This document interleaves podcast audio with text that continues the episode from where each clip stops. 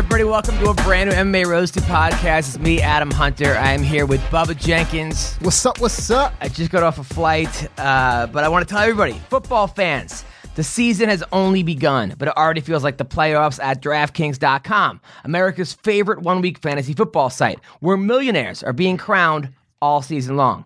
One week fantasy at DraftKings means no season long commitments. It's fantasy football on demand. Play where you want, when you want, with the players you want. And with a million bucks up for grabs every week, every game is the big game and every play matters. So, first and 10 in the first quarter feels like fourth and goal with one second left. And a long touchdown run can mean more than just a victory for your favorite team.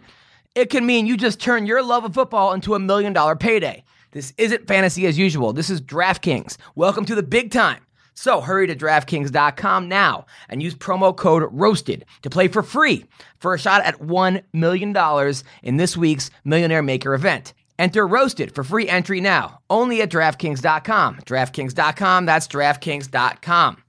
Also, tip a fighter.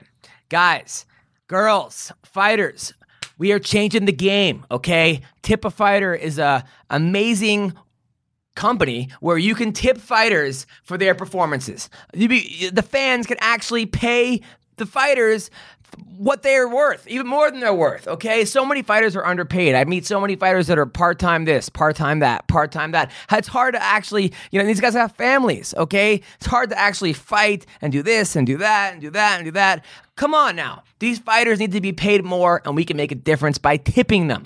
So, you tip a cab driver, you tip a waitress, you tip a stripper, you tip any. I, I, I just flew in today. I tipped the guy who checked my luggage, okay? Well, you, we should tip the fighters because they're the ones putting their lives on the line every single weekend for our entertainment. So, fighters, there's no reason why you shouldn't be a Tip a Fighter because you can make more money. It's free money. You're fighting anyway. Andrea Lee, she's thanking me all the time. She's like, Adam, you know, she's like, she said, I did pretty well with this tip a fighter thing. I, She's just got free money. Right. She came on the podcast. Next thing you know, she's up.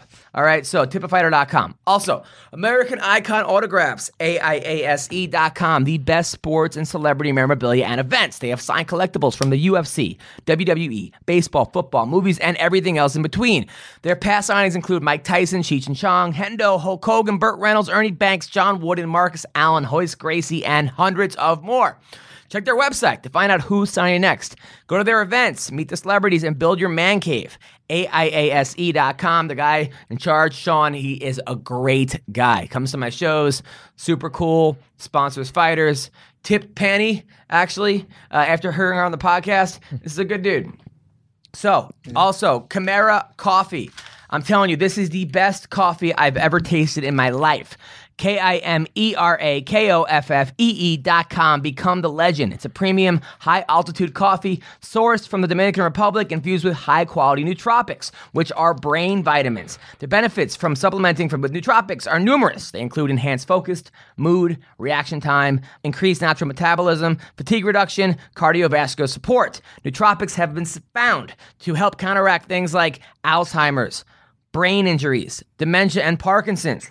So, become the legend. KimeraKoffee.com. Use coupon code MMA Roasted.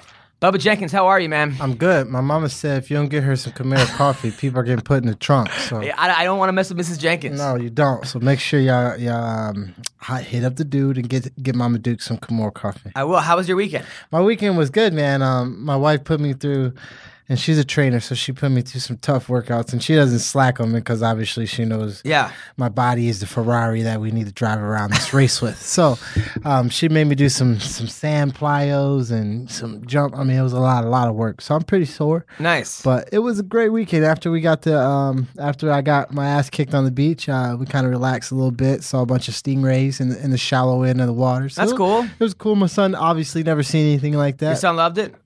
He hates the beach. Yeah. he, he's, like a black baby. He hates the beach. He don't want to get in the water. He wants to run away from the sand, not knowing that it's everywhere. So Right. He's not. He's not. He's not a fan of the beach. But he likes stingrays? He he did like the stingrays. He wanted to grab them, but he, he wasn't willing to get in the water to do such. So Gotcha. kind of improbable. But man, I had a great weekend. You know, all my weekends are good. I can't complain. Family's healthy. I'm healthy. Then you know who's gonna listen to complaints? You go to church? I did go to church. Damn. Uh, come on, dog. Every uh, black people always in church. I, yeah, but it's like a party though. It's like the singing and dancing and like a big, big like Yeah. a, like a s- s- yeah, I mean, yeah, stuff. we are we are praising and worshiping God. So yeah, Nice. there, it is like a little party. Nice, there you go. I, I, I had a crazy week. I just got back from Yeah. Edmonton. Uh, uh Canada. I, literally went from the the airport to here. I haven't even been home yet. I got three hours of sleep, but it was crazy. I uh, the shows were nuts. Like Yeah. so. You know, the show started off pretty fun. I remember actually the the Friday show. It was it was normal. Uh, there was this cute Indian couple inside, and I was like, "Oh, are you guys Hindi?" And they're like, "Actually, we're sick." And I was like, "Oh, I hope you feel better." And that got a huge. Everyone's like, was laughing, and then and then there was this girl that wouldn't stop heckling on the Late Show. She's like, "I'm hot." She was drunk, and she was like, "I'm so hot, so I could talk whenever I want," and like answering all. And we wanted to make the whole show about her, which was like Wow. annoying, you know. 'cause trying to. rained on her parade. And it was like you know 400 people there, No. so it's like No, you know it's one it. thing if it's 12 people there, I could fuck around with everybody, but you know. And I was like, listen, you know, if I was telling her boyfriend like, "Hey, shut her up," you know, like, mm. and I was giving him like looks, and he's like, he kept telling her to be quiet. She's like, it wasn't even her boyfriend; it was some guy that was like hooking up with her. Obviously. So she's like, "I'm hot." I'm like, "Where are you from?" She's like, "Saskatchewan." I'm like, "Maybe in Saskatchewan you're a ten, but in LA you're a six. and then, so then she kept going, and I was like, you know what? The worst part about this is that I would still bang her, mm. but then I'd have a girlfriend because that would be my rock bottom, and the place erupted. You know, but I was actually pretty nice with her. I was very yeah. nice. I No, I actually was more tolerant nice. Yeah. that I should have because No, sometimes. especially hot, especially hot hecklers, you gotta you gotta rain on that parade because they do feel entitled. Yes, you definitely felt that. But the weirdest, the craziest thing, right? So Saturday night, the late show, Uh-huh. sold out show, and uh, the host is complaining. People, there's a table talking to the left, right? Then the next guy, the feature is complaining. They're talking to the left. I get on stage, right? I'm having a great set. Every everything's hitting, I'm just like bang, bang. Right. Saturday night, fire. Then they start talking, right? The manager goes over and says, "You have to leave," right? They, I guess they've been talked to a bunch of times. The guy's like, "I'm not leaving." I, I paid for my tickets. I'm not leaving. The manager's like, if you don't leave, we're gonna get security. I don't care. Get This is secu- during your set. During my set, I don't care. Get security, right? So you are you pausing or are we all watching? I couldn't. this? I could hear. I could see it with Yeah. the corner of my eye. I know what's going on, but Most of the most of the people in the crowd are watching that. no, no, no, no, no, no. They're not. They're watching me. Yeah, It was all the way okay. To the left. However, next thing I know, twelve security guards walk in, Oh, like dressed up as cops. You know, like. Straight up, so I'm like, oh, uh, this isn't distracting at all. Uh, I'm like, oh, who are the male strippers? You know, so then, so they're pissed at me, the security guard. So then the security guards go over and try to grab the guy and lift him up, and the guy won't get up. He's like, he's like, "Uh, fuck you, I'm leaving, I'm staying here. Right. So then they yoke him up, right? And I'm Big dude, little dude, white guy, black guy. Come on, white man, guy, give me some white guy, white guy, pretty big dude. so I start singing "Bad Boys, Bad Boys," you know, from the crowd.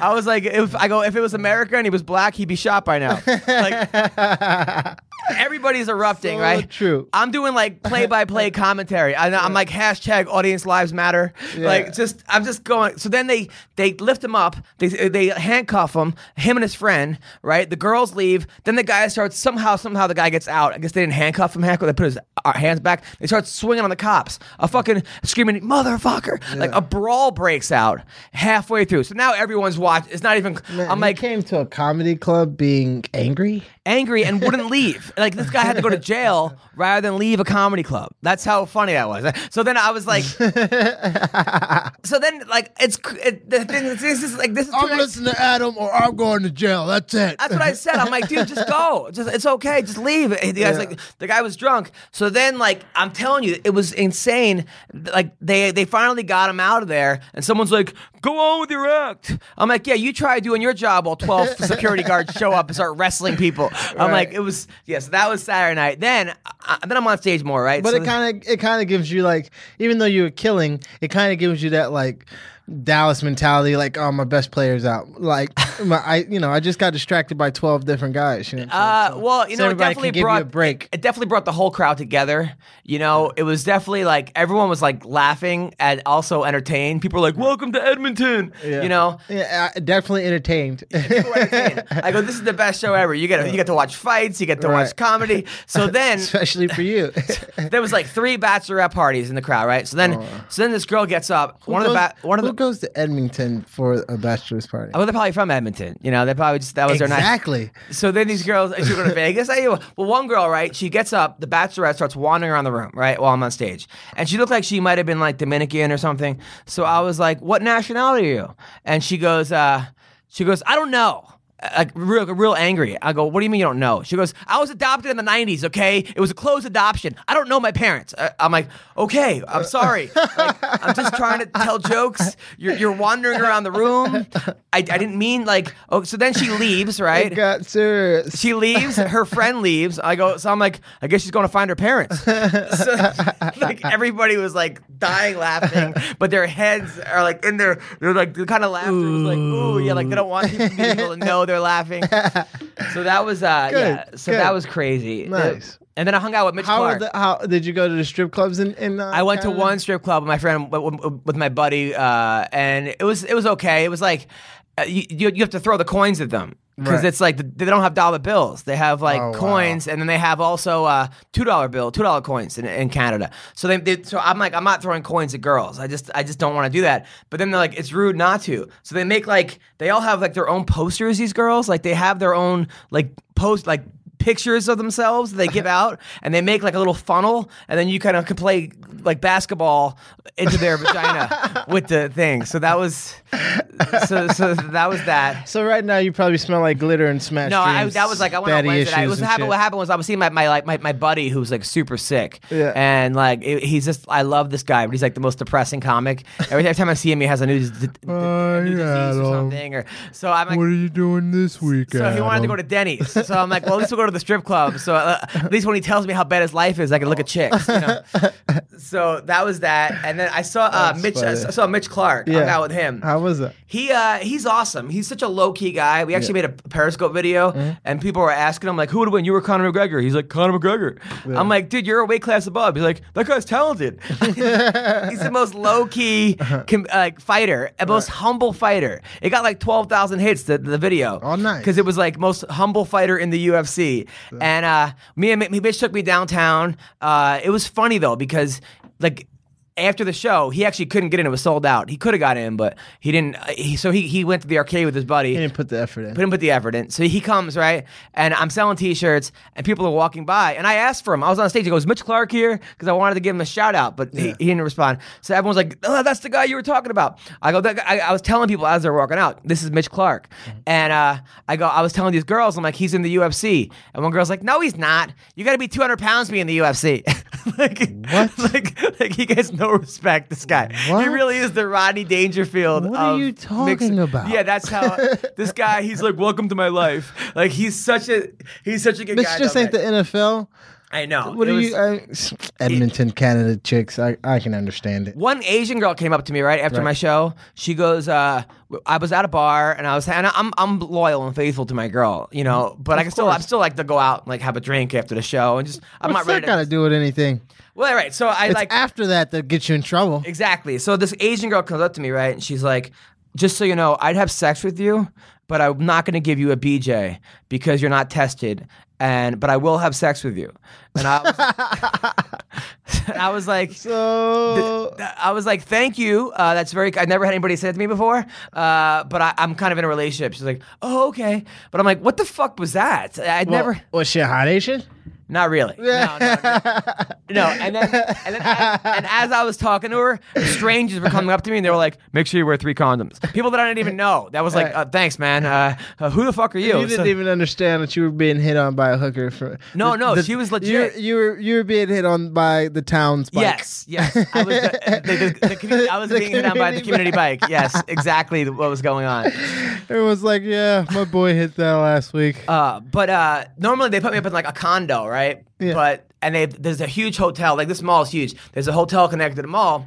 So they gave me the condos under renovation, so I stayed at the hotel. Mm-hmm. And there's a hot tub in the hotel. It's two beds and a hot tub in one room. Oh, So I'm like, I'm going in the hot tub, right? So I'm in the hot tub at like two in the morning. I'm hanging out. And I'm just like, you know, this is cool. I look up. and There's a mirror ceilings, and there's nothing worse Oh. than seeing yourself naked in a. fucking God damn! I was like, I can't believe any chick wants to fuck me. Like, this is fucking like I Are look like those a fucking. my ribs? I was like a pasty turkey. Like, like my legs are spread open. I'm in a fucking hot tub. It was just, it was awful, dude. I was like, I grossed myself out the entire weekend. I was just fucking ah, that's depressed funny. Because of that. Me looking at myself in a mirror. It looked like But a- that's pretty cool, putting a mirror like that over a hot tub. yeah, if you're with a chick or something, but not when you're by yourself. Or if you're jacked, you're just like, mm, ah, too sexy for this tub. shit, you know? You're just like flexing, flexing upside down, yeah, was, watching your penis float in the water and shit. there was know? no flexing to be had. so yeah, so that was cool. I, I watched the Amy Winehouse documentary. You see that? No, I haven't. Oh, you should see it if it comes on Netflix. It's Yeah. so sad. That girl. has- Well, yeah, but she's so- it, it ended really bad. yeah, you know the ending. But yeah, I didn't realize how It's much. so sad. I thought it was gonna be a happy. What? No, but just so much. You didn't realize how much talent this chick had. Like so much talent. She really sang like a fat black woman. Yeah. You know, like she had that that soulful soul. voice. You know, she just had that like that voice and she was so and then she starts doing crack and cocaine and heroin and she's bulimic and she, uh, just the boyfriend leaves her before she's famous gets back with her when she's famous turns her on the crack you know like the the, That guy. the father was never there. Once she's famous, he's there. It's just this chick had no no support system. I mean, and, and you know, you, she takes some responsibility for that herself. Yeah. You know, You, you can make that. She they made her into a head case. That's why she was so talented with, you know, all those problems. yeah, Most people who are really really talented are confident and stuff like that, so they don't they don't you know dabble in those things. yeah. She had no, she had zero confidence, zero confidence. So, uh, did you watch any of the fights this weekend? Yeah, I got to see all the Bellator fights. Now, what, what are your thoughts? I I was happy that Davis got it done. I was you know. right. Yeah, yeah. I didn't I didn't have a pick.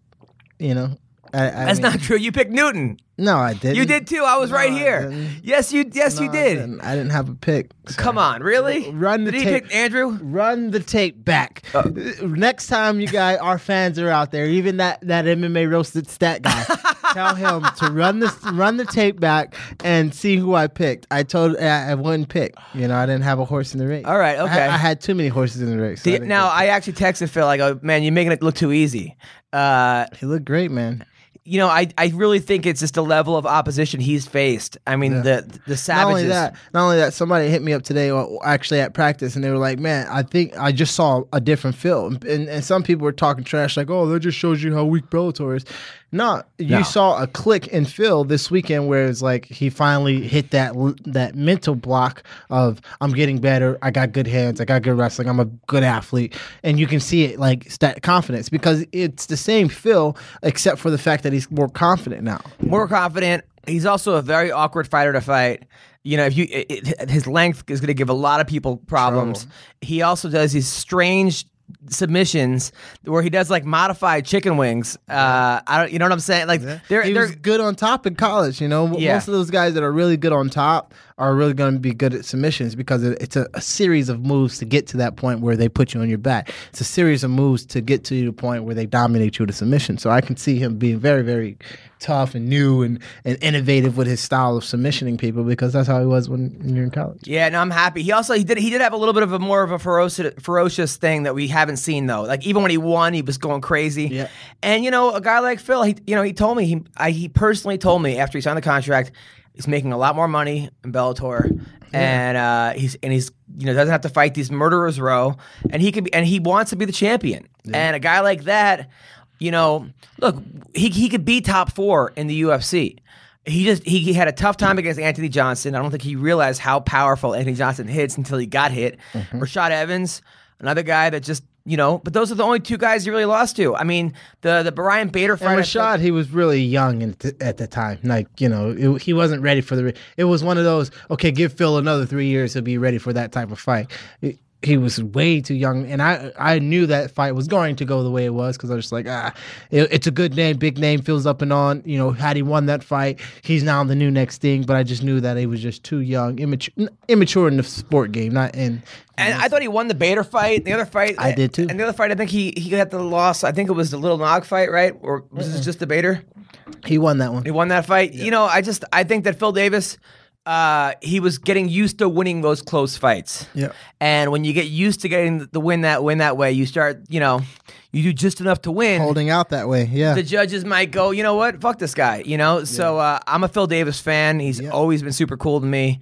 Uh, always return my phone call, returns my text, no matter how big he gets. Comes to my comedy shows, Yeah. you know. So good for Phil Davis. Absolutely, I was happy for him. I sent him a text myself. It's like, hey man, uh, tournament style, just how we like it, just how, just how us wrestlers love it. You know, I'm I proud was of him and the disappointed though with the King Mo was uh, well, his ass shouldn't have got slammed. Is that what happened? Yeah, he broke he broke his rib getting slammed. You're winning the whole fight, and then you know you being uh, a wrestler of that caliber, yeah, you can get taken down. Everybody gets taken down. Sometimes in practice I get taken down, but to get slammed the way you got slammed, bro, that that but he came back and slammed the guy himself. yeah, because he had to get one. it's like, oh, you're gonna do that to me? I got, I gotta get that back now. Everybody's gonna talk about it. But he didn't break, he didn't break the dude's rib when he got slammed. No. You know, he. But he you got- know what? The, the, the announcer was he had him for hurt early. he should have put him out. But the announcer was saying that.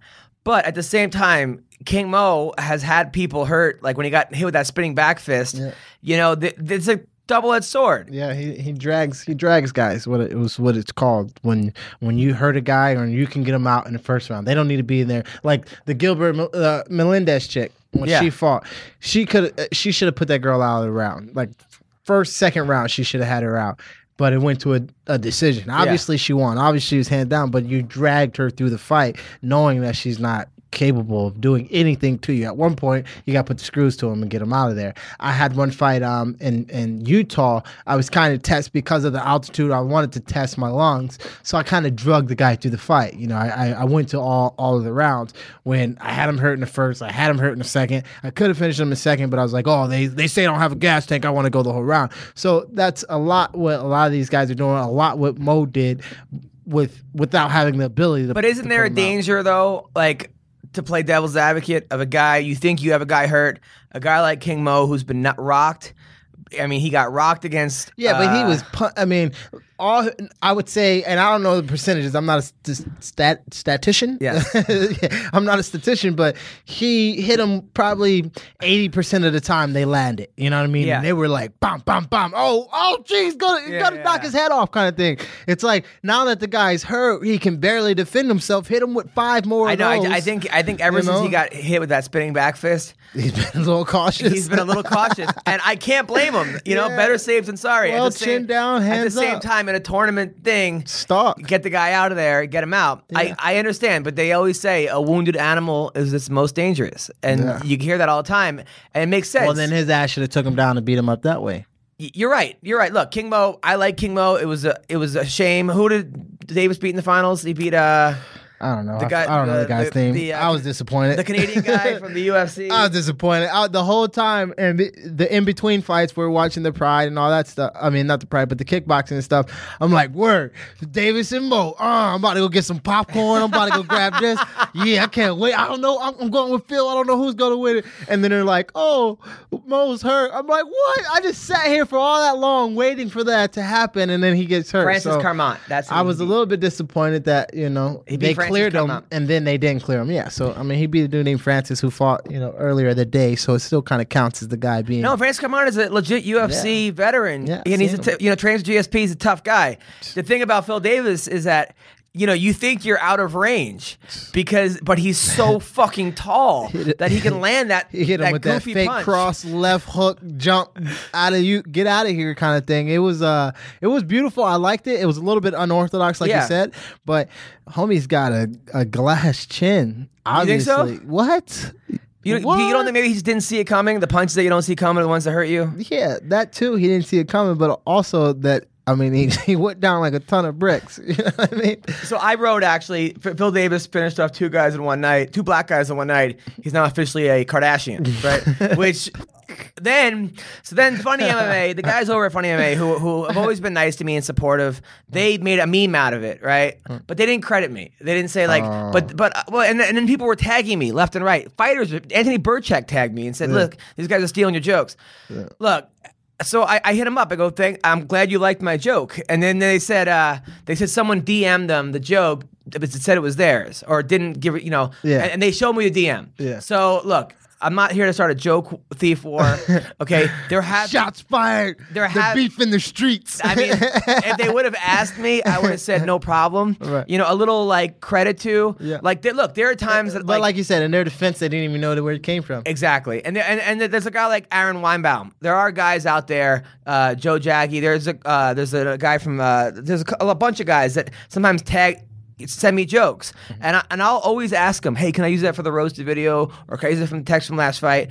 But I always ask them, you know, and and no, at night actually 100 percent of the time people are like, I'd be honored, or thank Yeah, you, man, yeah. blah blah blah. So, so I'll just, so just, cool. ask, you know, like, and, and there are times that I'll write a joke and I'm like, fuck, someone else wrote that joke, or like, Right. you know, it's just just great mind things alike, or you know, yeah, whatever yeah. it is, it is. So I'm not mad. It was like whatever. They're not making any money on it. It did get a Jokes thousand. about obviously about creativity, and sometimes when you're we're dealing with the same kind of Exactly. atmosphere, you, you think of the same creative. but it did get a thousand something likes, and I'm like, fuck, those could have been my likes. But, like, I'm just now. Uh, now, as far as stole my likes. You stole my likes, man. My fucking confidence is gone. Uh, as far as uh, Bellator goes, um, I'm not crazy about the whole mixing the martial arts thing. And I said it from the get go. I understand they're trying to hype Glory. They want more eyes on Glory. People are not watching Glory like they should. And they're sort of like, hey, look, kickboxing. But I really think that, when you, you, you know, when you start like, I think boxing should be boxing. Kickboxing should you watch kickboxing. MMA there, Yeah, wrestling. But I mean, I think it was a good way to help both. You know, not that MMA needs help on their eyes, but it was like most of the kick hardcore kickboxing fans are like, yeah, I can't wait for kickboxing. Like, oh shit, they brought they brought MMA with them. You know what I mean? It was like MMA, MMA. Oh shit, they brought kickboxing with them. You know, and a lot of people who aren't really into that thing. I mean, think how many real true Americans actually watch kickboxing like No, that. in theory, that's know I great. In theory, but at the same time, you're watching a kickboxing, going, "Why can't he take him down?" And you're like, "Oh fuck, this is kick." like I'm, I'm getting confused. I'm, I'm like, you know, I'm just. Why wouldn't you just double leg them? Yeah. You know, But I think, you know, like like we were saying, it just kind of. I think it helped. I think I think you know me personally, we got two different opinions, but I think it helped in the sense that you know more people got to see kickboxing and more. You know, why why are some of the MMA fighters who aren't good at takedown why don't they just do kickboxing? Oh, Yeah. Why don't some of the kickboxers just learn wrestling and do the MMA? You know, kind of it kind No, of brought it those does, but it up. also creates a sort of like circus like atmosphere. Like, uh, I mean, why, why don't we have? Two Oh, they on- were trying to create a Why don't we have two on two MMA, and then we'll have arm Oh, they're trying to create a circus. Then we'll have. X arm. You ever see X arm? No, what's that? They have uh, they do arm wrestling where you could punch with the other hand. I yeah, I did see that. Goddamn time. Tyson would be the man at that right now. He could be their champ right now. X-arm? You thought ain't, la- you ain't landing. I mean, it- let me get a full one fledged punch on you. You know, some of the toughest guys in MMA get one. You go to that league, you're gonna be the champ. You know, what I mean? get Cain Velasquez over there. Let me get two punches on you. You It's think you could beat over. X, uh, Cain in that? No? I'm saying Cain would kill people in that because those guys are the guys that are like, oh, you know, they don't. I mean, obviously they don't have that serious amount of power Yeah. in the punches. You, you're arm wrestling while punching a guy. I'll let you get me down almost to the end where I can just punch you in the face while you're working on my arm, and it would be over. You know what I mean? That would be the. That's to me, that's just stupid. You know, they're like, oh, I'm bored. Let's arm wrestle. Oh yeah, you almost broke my arm. I'm gonna punch you. Oh shit, we got a sport. You know what I mean? yeah, Like, it's like when when is that ever going to happen in a real fight? All right, Never. first let's arm wrestle before we. Yeah, it's kind of weird. yo, bro, you almost hurt my wrist. well, you sure I did? Pu- punch him in the face, and then I'm uh, now we got a sport. I'm surprised it didn't catch on. Uh, Yeah, but like, I'm not you what, surprised it didn't catch on. it Makes a lot of sense why it didn't catch on. You guys look like two idiots holding hands, just punching each other. It's like rock'em sock'em holding hands. What are you doing? Uh, Paul What? Daley, Fernando Gonzalez. I watched that. You know, I got to give. You know, I've heard stories about Fernando. People that train with him over at um, I think he trains over up at Hendo's gym at uh. Oh, Good stories, bad hurt. No, no, all the way up at uh, Quest, Team Quest. Mm-hmm. And they say that Fernando drops like legit dudes in the gym. I mean, I'm not going to say the name. He hits but hard. let's let's say a top five guy in the UFC, which I heard Fernando was fucking him up. Okay, but they were saying this guy, if he actually got serious about like losing weight and this, he could be legit. And you know what? He goes up against Paul Daley. He's one and two as a kickboxer, Mm-hmm. uh, and. The dude, like, almost, he did pretty damn well. Yeah. Uh, he, I mean, I it- thought he got beat up, but really? I thought. He, I mean, I, Paul did what he wanted. I mean, he did. I mean, obviously it was it was a fight, you know. Yeah. So it go it goes up and down, you know, roller coaster. But you know, at no point was Paul like, "Oh my god, this guy's a handful." I gave him the third round. Yeah, I- yeah. I mean, chocolate melts in the third. you know, so yeah, it was about that time for him to you know wind it down a little bit. You know, Uh, you know, I, he did a lot better than I thought he was going to do. This guy Fernando, and uh, if he actually, he looks like he's got a lot of weight he's carrying. Uh, he, He could probably looks- be a forty-five pounder. Is that what you're saying? Yeah, he could probably be a forty-five pounder. This dude. Nah, I mean, he can't be a 55. 45. He could be- he could be a 55 And I think he'd be a damn good fifty-five pounder. This Yeah. guy. Oh, You know, yeah. he's a brawler. He's Yeah. tough. speaking of the 55, Thomson looked great. Thomson looked great, but they. But I looked up the guy's record he fought. They brought a guy who hadn't even fought in Bellator yet. He was an, like he. Alternate. They, they, they gave him It was a, a night of alternates. they, they gave him a guy that like he was gonna look good against, and I, I'm, I don't know much about that guy, but like Thomson did look great. But it, it's to you know they, they gotta they gotta build to Brooks. They gotta build to to Chandler. You know. speaking know. of Will Brooks, he's he sent out like three tweets in a row, Right. angry as fuck about Bellator. Uh, we're gonna talk, talk about this right now. I want, to get your opinions on this, and then we'll. Uh, we, we actually have we have a, a great bunch of guests here today. We have uh, Diego Sanchez Nice. Nice. on the on the podcast, as well as this little one 105 pound girl who's uh she's a badass, Jinh Yu you- Frey. Why you gotta say this little 105? I think if you go 105 pound, people are gonna know that she's little.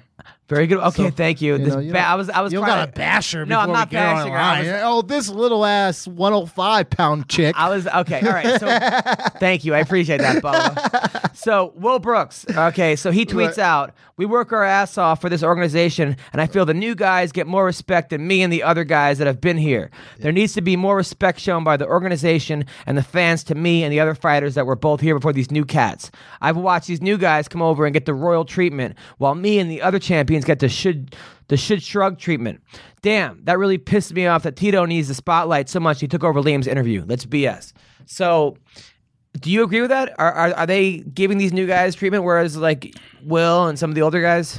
No, I, I I understand what he's saying. I definitely I definitely understand what he's saying, and I'm going to be uh, I'm going to be the corporate guy right now. I'm not gonna I'm not gonna obviously step on. I'm not going to fe- bite the hand that feeds me. Right, okay. but no, I understand what he's saying for sure, and I and I can dig him on that. A little bit of it is though that he's not he's not uh, out there as public, you know, not as public, but just a little bit more exciting outside of the cage, a little bit more exciting in the cage, and a little bit more exciting out of the cage. They're saying, you know, he's not even though he's the champion, he's not putting fans in the stands, you know, as you know the Tito Ortiz and and you know the other guys, you know, not because of the legendariness of Tito Ortiz, but because of the riffraff you kind of get with him. You either like him or you hate him. And Will Brooks is not a hated guy. You know what I mean? No one hates Will Brooks unless unless he fought one of your favorite fighters on the way up. You're not like, oh, I can't wait to see Will get knocked out. You're you're a fan of MMA, then you're a fan of Will. You're you know you're like, oh, he's he's good, he's tough. You know, he's gonna be this, he's gonna be that. But what Bellator is looking for, in a sense, is those guys that are going to be hated or tremendously loved. You're not tremendously falling in love with Will Brooks in a sense. You're not like, oh, I can't wait till Will fights. You know, I can't. Who's gonna who's gonna challenge Will? You're not sitting there, you know, blowing your brains out waiting for him to fight. In a sense, you know. But what, so what can Will, Will be doing though? It- it- I'm going to say it's the 2015 edition of getting the fights. Chael did it. Conor's doing it.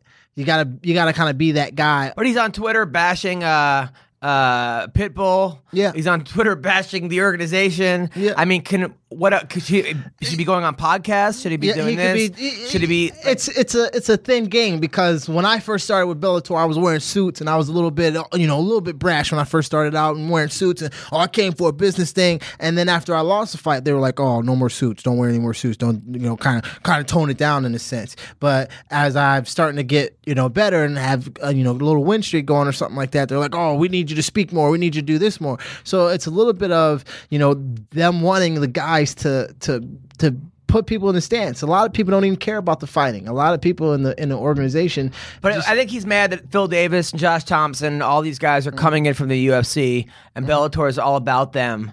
it's about the names. And him. It's not about. It's not. A lot of people are, are mixing it up that it's about the fighting. It's not about the fighting. It's about the entertainment. It's entertaining, and that's why they're doing the Kimbo Slices. The the you know the other So stuff. we're going to talk about that. We're going to talk about entertainment. People forget about- they got to be in more, in more entertaining. But Will Brooks is an entertaining fighter. Yeah. I mean, he his fights with Chandler were epic. yeah, Uh, he's beating everybody absolutely. put in front of him. I agree.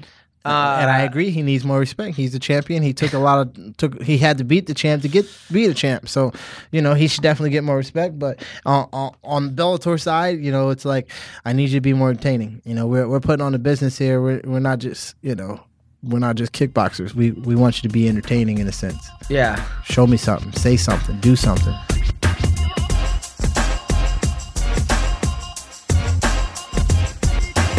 So we're gonna call Jinh Yu right now. Uh, she's four and one, 105 pound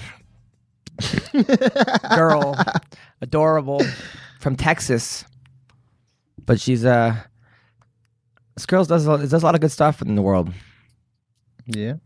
Yeah, she does these missions in Kenya and Africa. Hello. Hey, is this Jinh Yu? Yes, this. You're on the MMA Roasted podcast with Adam Hunter and Bubba Jenkins. How are- Yeehaw! How, how are- about them Cowboys? How are you doing? I'm great. How's uh, Texas? Hot. Nice. You a Cowboys fan? Uh, not not exactly.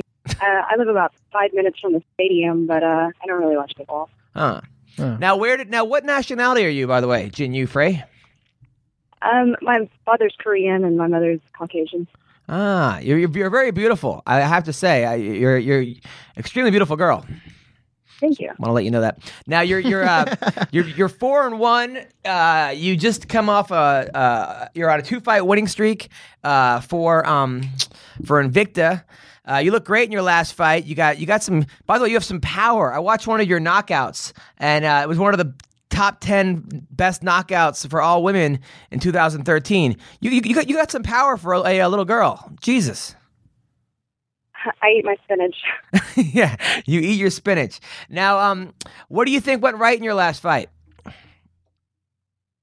Um, you know, my combinations were coming together pretty well. I noticed that I, I tend to be kind of a slow starter, and um, I, you know, we've discussed that with my coaches, and um, you know, they decided that I need to have like a good long warm up to, uh, you know, find my rhythm a little bit earlier because I can't afford to really give up the first round just because I'm spending half the round trying to find my range and that sort of thing. Right, right, right.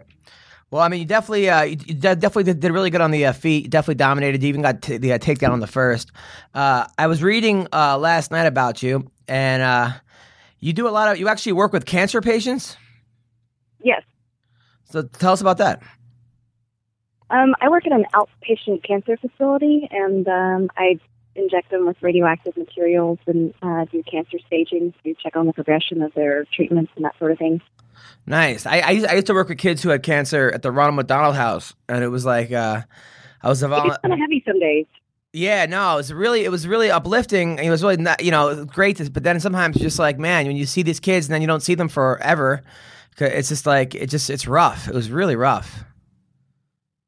Do you? Uh, yeah, for sure. You know, you really start to develop relationships with these people, and you, you know, you hear about their families and things that they still want to get done in their lives, and uh, you know, so it gets it gets kind of be gets to be hard uh, when you lose them. Yeah, no, it was, uh, it was, it was, yeah, it was brutal.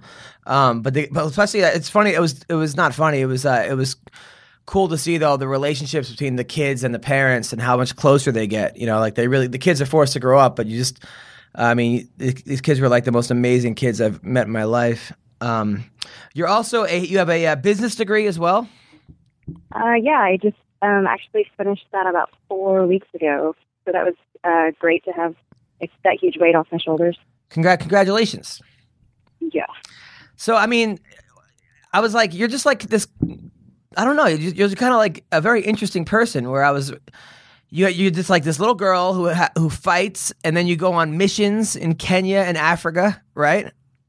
Yes. So what do you do there?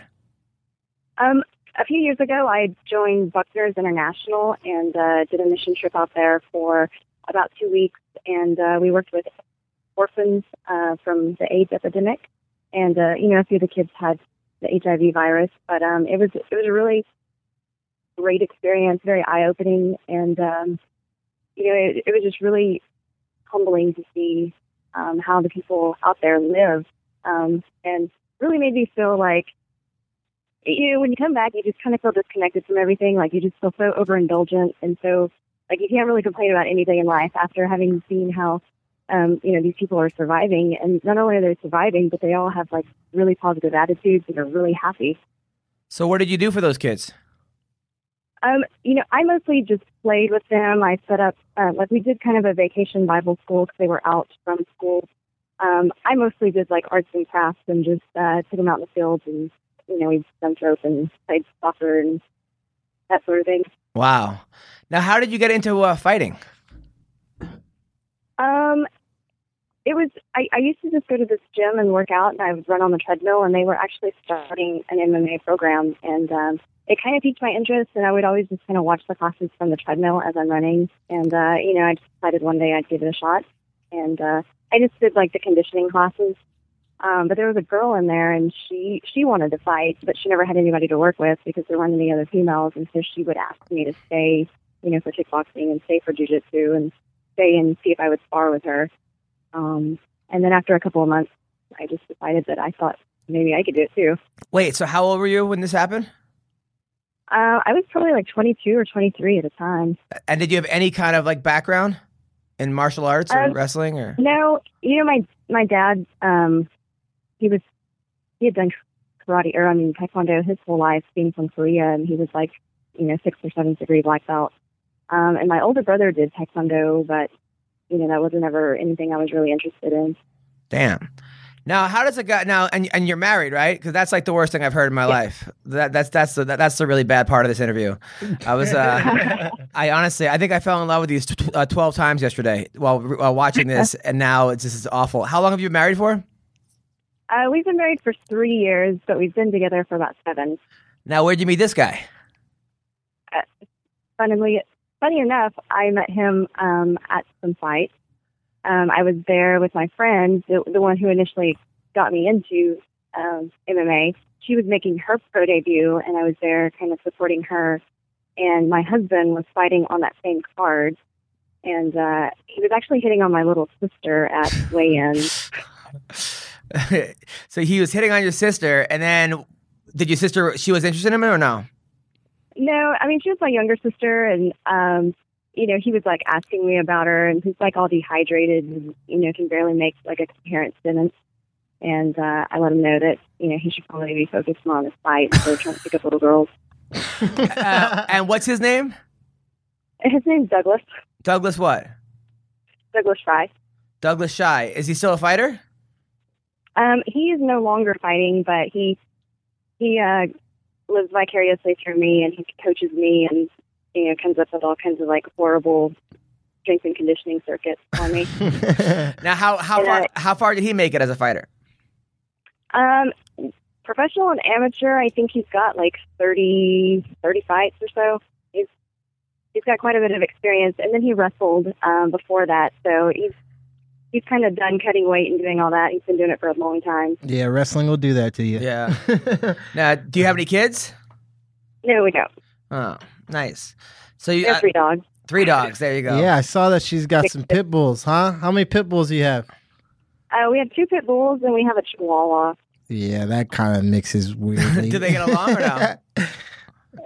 Yeah, it's, like the Chihuahua actually rules the roost. He's Yeah. around the house. Nice. Now, is your sister still single? no, she's not. Damn. You're just missing out on all. I of know. I mean, look, dude, this chick's crazy. She's got like a back tattoo. You're, you're jacked. Your last fight, you look so muscular. Your arms were fucking jacked. Jesus Christ. Good work.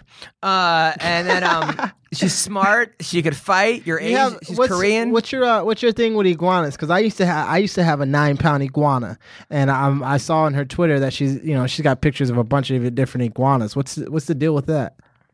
Oh, we um last year we went to the Galapagos Islands, and uh, so there was just a lot of wildlife.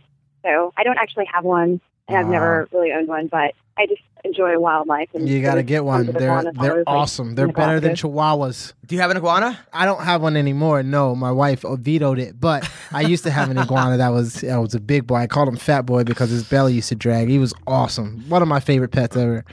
So, so Jin, who do you want to fight next? Um, you know, I haven't really given it a whole lot of thought because I'm about to go on vacation, and uh, I've kind of like mentally checked out. But uh, as soon as I get back, you know, I'm going to meet with my coaches. We'll probably review the tape. Um, you know, of course, go over things that I need to work on, maybe things that I did well, and probably sit down and uh, start looking at maybe what the next option is and where we should go from here. Do you have a uh, day job, by the way? I, I do just the cancer facility. Oh, right, right, right, right, right, right, right. Vacation. Where are you going? What's what's the plan? You and Frey. Going to New Zealand.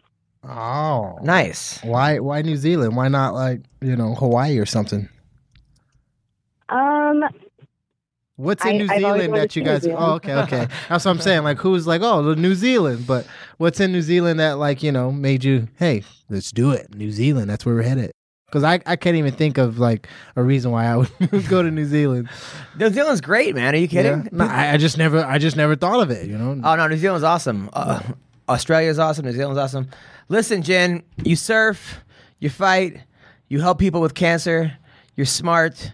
You got everything going for you. I'm just, I'm just waiting for the thing, like you have a penis or something, because this, this, this, is all, this is all too good to be true. So uh, you have a very lucky husband. I hate him, um, but uh, no, I'm kidding. Uh, so good luck in your next fight. By the way, have you heard of this thing called Tip a Fighter? Um, you know, I've seen a couple of tweets about it. Yes, well, Bubba is the head of Tip a Fighter, which is uh, it's a new thing where the fighters can tip you for your training and for your fights. Uh, not the fighters, the people, the audience can tip you. But that, like, so, so say I'm a big fan of yours. I, I like know your story. I know how great of a person you are. I could throw you twenty bucks or fifty bucks or hundred bucks, and uh, next thing you know, it adds up, and you made an extra thousand, two thousand, five thousand, your girl, whatever it is. your girl Andrea Lee on her last Invicta card made bank on it. So you should definitely, we should definitely talk about it because it's something that um, I feel like a lot of fighters, especially the ones that are you know focusing on and family and trying to provide for them, I think it'd be a great thing for you. yeah. For sure, I'll have to uh, hit her up and ask her about it. Oh, cool. Well, thank you for being on the podcast. It's a pleasure to even talk to someone like you. Keep up the great work. All right, thank you. Take care. All right, that was Jinh Yu. I don't think she liked me. Oh, she's just very calm chick, very very uh, docile in a sense, not not gonna ruffle anybody's feathers. yeah, I know. She, I don't know. She, she seemed like she was annoyed by me talking. I don't know. I, I don't know.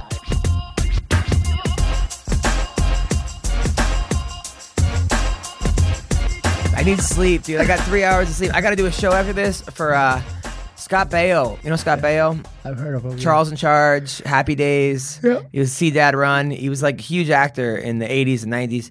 So he he's a friend of mine, and his wife his wife has cancer, and they're Oh, wow. uh, they're having a benefit for her at at golf's annual golf tournament thing.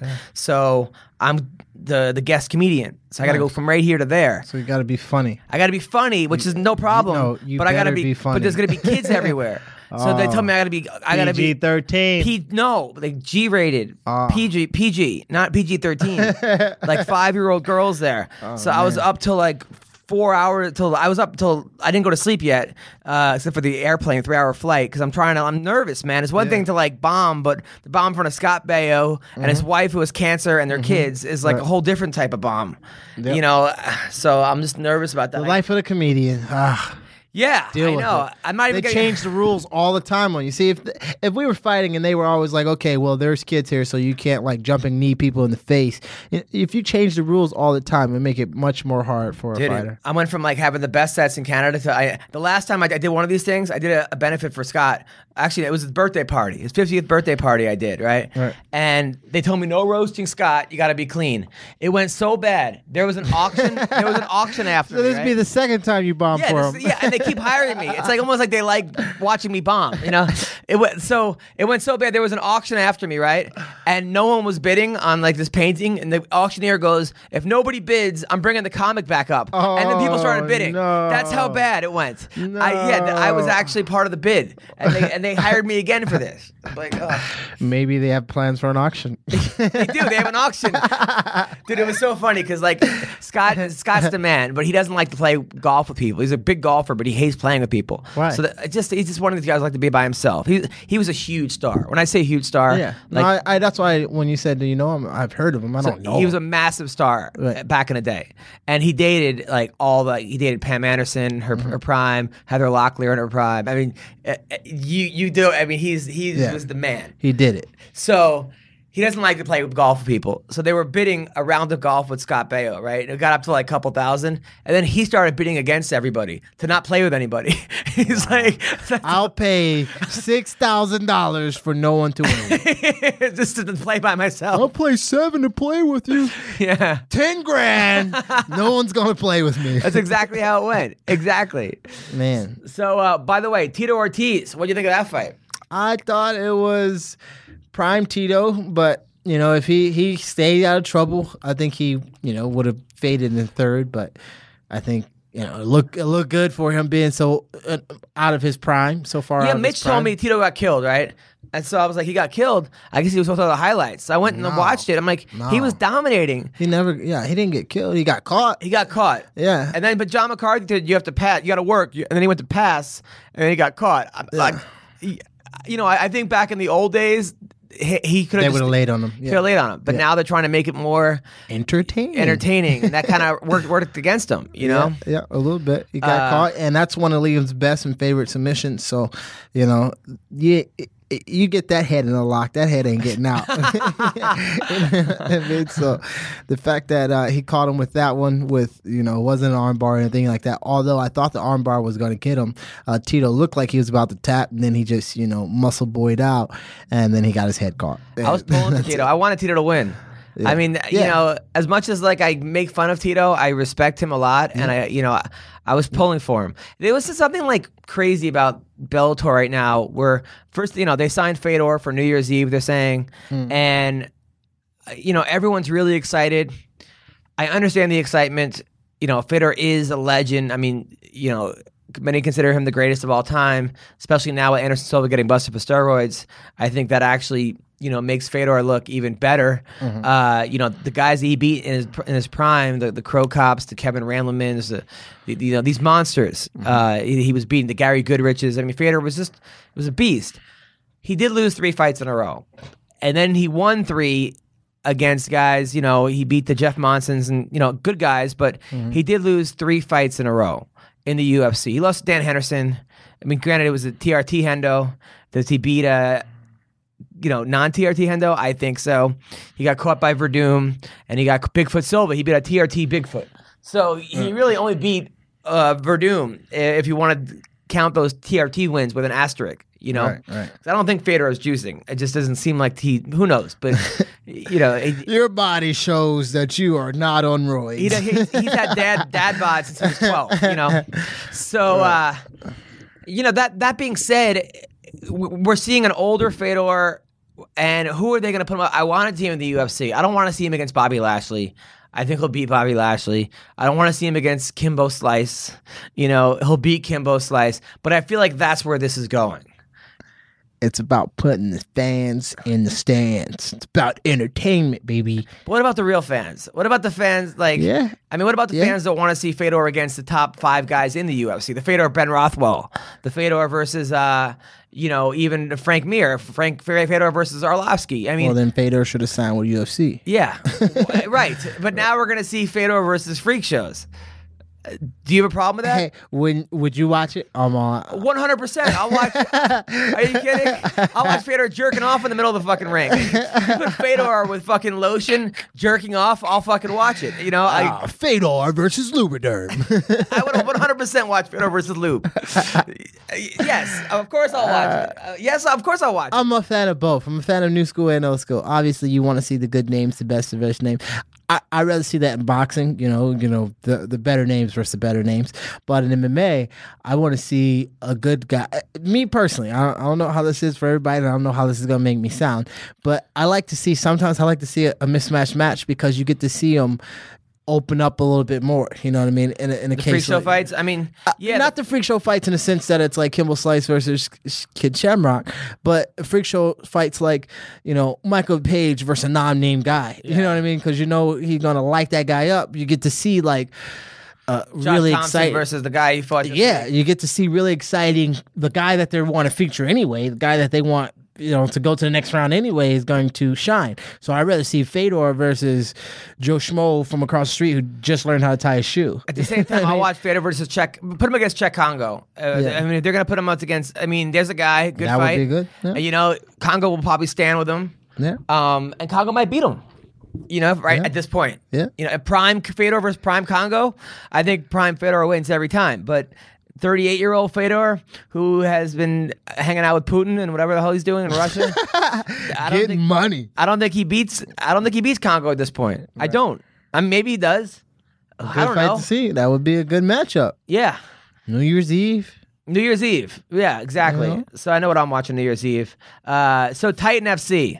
There was uh, some good fights. Did you watch any of this? I I told you last time. Run the stats. Where's my MMA stat guy? Uh, MMA roasted stat guy. Tell him I already told you I don't have fight pass. You don't have fight but pass. I'm working on it. So uh, there, there was some good fights, man. Like this guy Peter Petz, uh, first fight of the night, beautiful spinning back fist. This guy Sid Boos, who Did he knock him out the spinning Yes, back fist? knocked him out, and like, nice. uh, you know, Sid Boos. This guy's he was uh he was actually Joe Warren's training partner. Oh, okay. He was, he was eighty five and two in high school wrestling, uh, South Dakota What's state his champion. name? Oh, South Dakota. Never mind. I don't need. I don't need to know his name. But he came. So he took on Shane Shane Shane Jamie, who I guess was uh, Miesha Tate's wrestling coach on Ultimate Fighter, two time All American, and, and it was good. They, Where? they matched him up against. school? Uh, I don't know. Two time All American. His name is Shane Jamie, and Sid Boos won. Oh. Uh, he's, he's he's undefeated. I'll tell you what. This kid Jason Knight, he he's 16 and one. He took this fight against uh, this guy Kamenev, who I guess is a sambo champion, M1 champion, Mm-hmm. seven straight wins, hasn't lost since 2011. Wow. Was beating this guy up, and Sid Jason Knight uh, with uh, Alan Belcher in his corner. Mm-hmm. He, he kept capping, catching him in, like, in like rubber guard, and he kept doing these like he was the only guy that I've seen use rubber guard who's not like tall and Long. lengthy. Right. Yeah, and he was using it, and he ended up catching him and won the fight. Huge upset on two weeks' notice. what did he catch him with?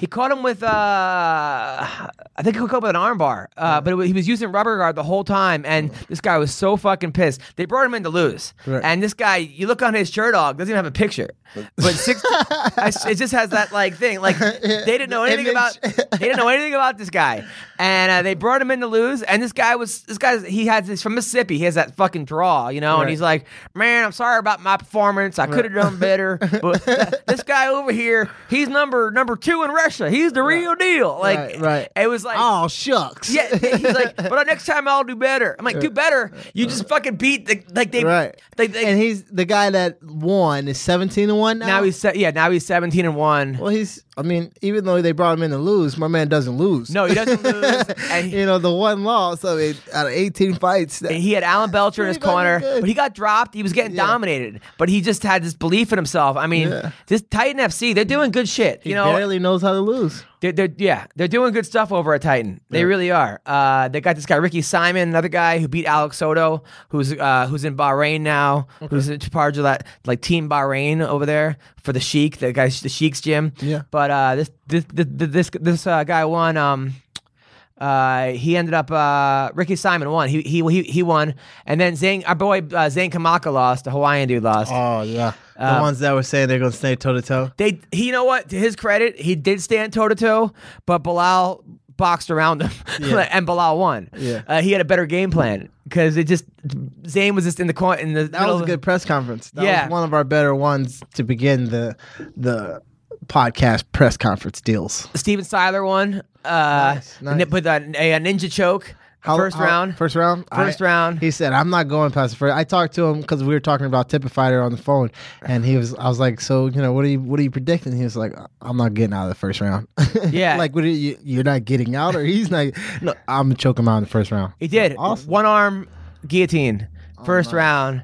Beautiful. The kid did. This kid Austin was good. He just didn't know it was good. Tim Elliott looked great, and then that's where I got up to. I haven't seen the two title fights. It was five hours of watching fighting, but it's on Fight Pass, which is uh, you can watch it. You can watch it now. But I like it. I like what they're doing over Titan FC. Yeah. And it, you know what? It it um, it kind of showed not to knock Bellator, but it was straight MMA. Like it was straight. No freak show. No freak show, No gimmicks, no pride lady. Although I like her, but uh, my wife hated her.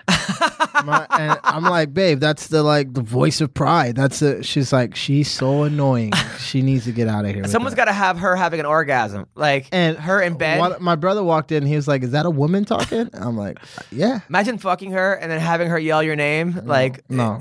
that No. would be No. amazing. Dodgeball. No. Get out of here. No. No. Does your brother live with you? Yeah. Really? Yeah. What does he do? Uh, he is a musclehead. he's like all ripped up and jacked, but uh, no, he's a uh, fitness trainer. He does uh, you know fitness shows and stuff like that. Um, right now he just got a new job um, doing doing sales with fitness type stuff. Is he you know. banging tons of chicks? No, hi- his girlfriend lives with us too. Oh wow. Yeah, I Who else my- lives with you?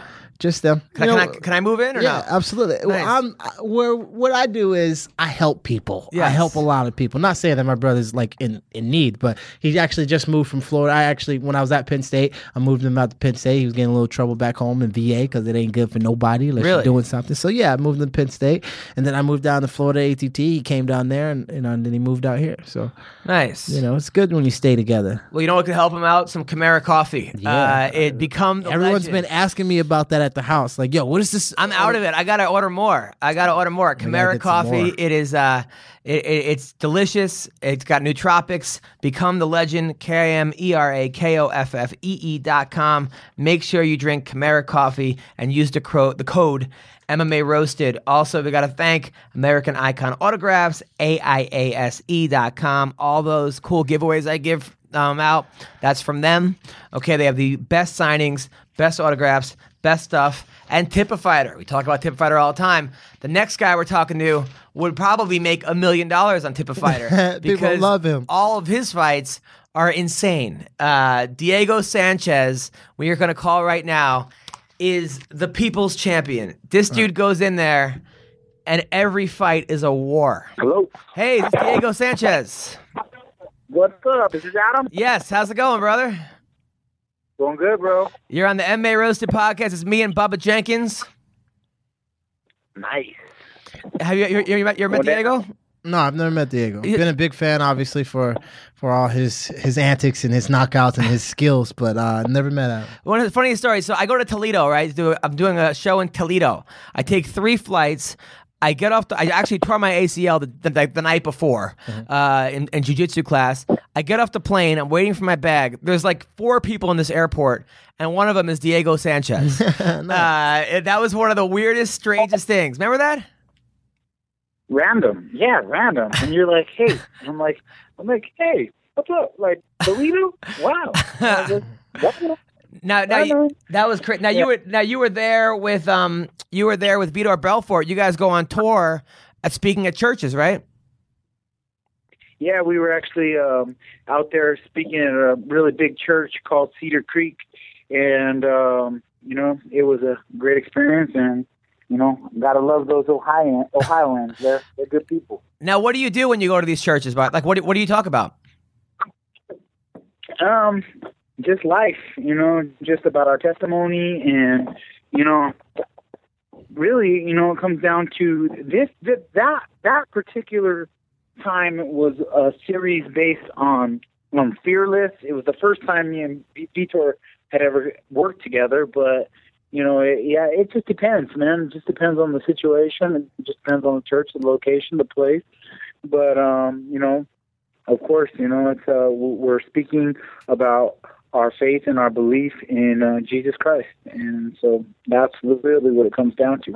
Now you've had some life, man. You're you you've had a life that could be on like like eight movie of the weeks. Uh, your, your life has been so exciting. You're you're honestly probably man my favorite fighter because uh, you always bring it. You're a guy. You are always in a war. Um, how are you doing? How are you feeling? How's your recovery? What's going on? Um, you know what? Everything's good. I'm, I've recovered from all my injuries. Thank God. I'm healed up. I'm a hundred percent and um, I just, you know, as I was as I was as I was recovering, I had a broken collarbone, I had a torn LCL in my my right knee, and so as I was recovering, um, you know, I just I really said, you know, how can I get better? How can I get better? And and um, it was obvious to me that the one thing that I could get could get better in was my diet and my nutrition. Something that I always kind of had a little bit of struggle. I had my ups and my downs throughout my career where I did good and, you know, times where I did not so good. And, and so, you know, I said, well, you know, I, I have this time off. I can really put the time in and educate myself and just, you know, put the work in, you know, put my head in the books and learn what I can learn. And, and, I um I really got good at it. You know, I had I had in the previous I in the previous times I had worked with Mike Dolce he gave me a lot of information, a lot of knowledge. But um, this time around, I just basically was doing it myself and and um, using my past experiences to to build on on the new information that I was learning and and uh, dude, I, I I started getting really shredded. I started getting really lean, and I wasn't really working out. So um, I said, you know, hey, I think I I think I could do this. I think I could I could make 145. I was like, I, it wasn't like I'm gonna kill myself. I was, it was just like a realistic, realistic goal. Like especially seeing um, Conor McGregor, who was a big guy in my opinion. I, I, I, I, if I stand next to the guy, I think he's probably about my size, my height. Um, you know, he's pretty muscular, and I was like, well, you know, this guy's about my size. Um, you know, he's just lean, very lean um, why can't I do this? Why can't I make the cut to 145?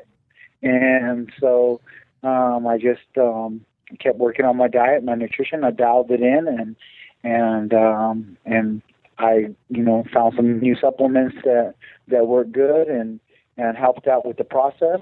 And I was I was able to do it, and so now I'm, I'm still in the process of doing it. Obviously, it's it's it's it's a journey. It's a journey. Just getting down to 145 is going to be a journey. I'm I'm still in, I'm still 165, 167. You know, depending on on on the day of the week, and um, you know, I'm still going to have a good you know 20 25 pounds to cut now at the two month mark.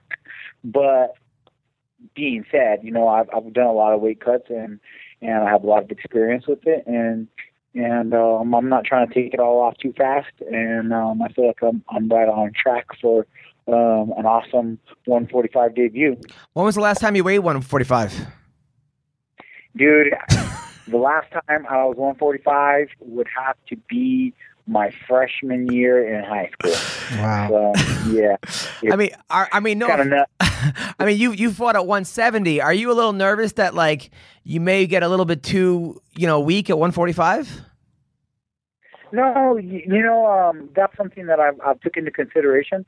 Um, it's like okay, um, I may lose a little bit of muscle, but I'm testing myself with my strength and conditioning coaches. I'm testing myself with it, with, with my my training, and I, I could tell where I'm at and and how I'm doing with maintaining my strength. While still, I might lose a little bit of muscle. I'm not afraid of that. I'm not.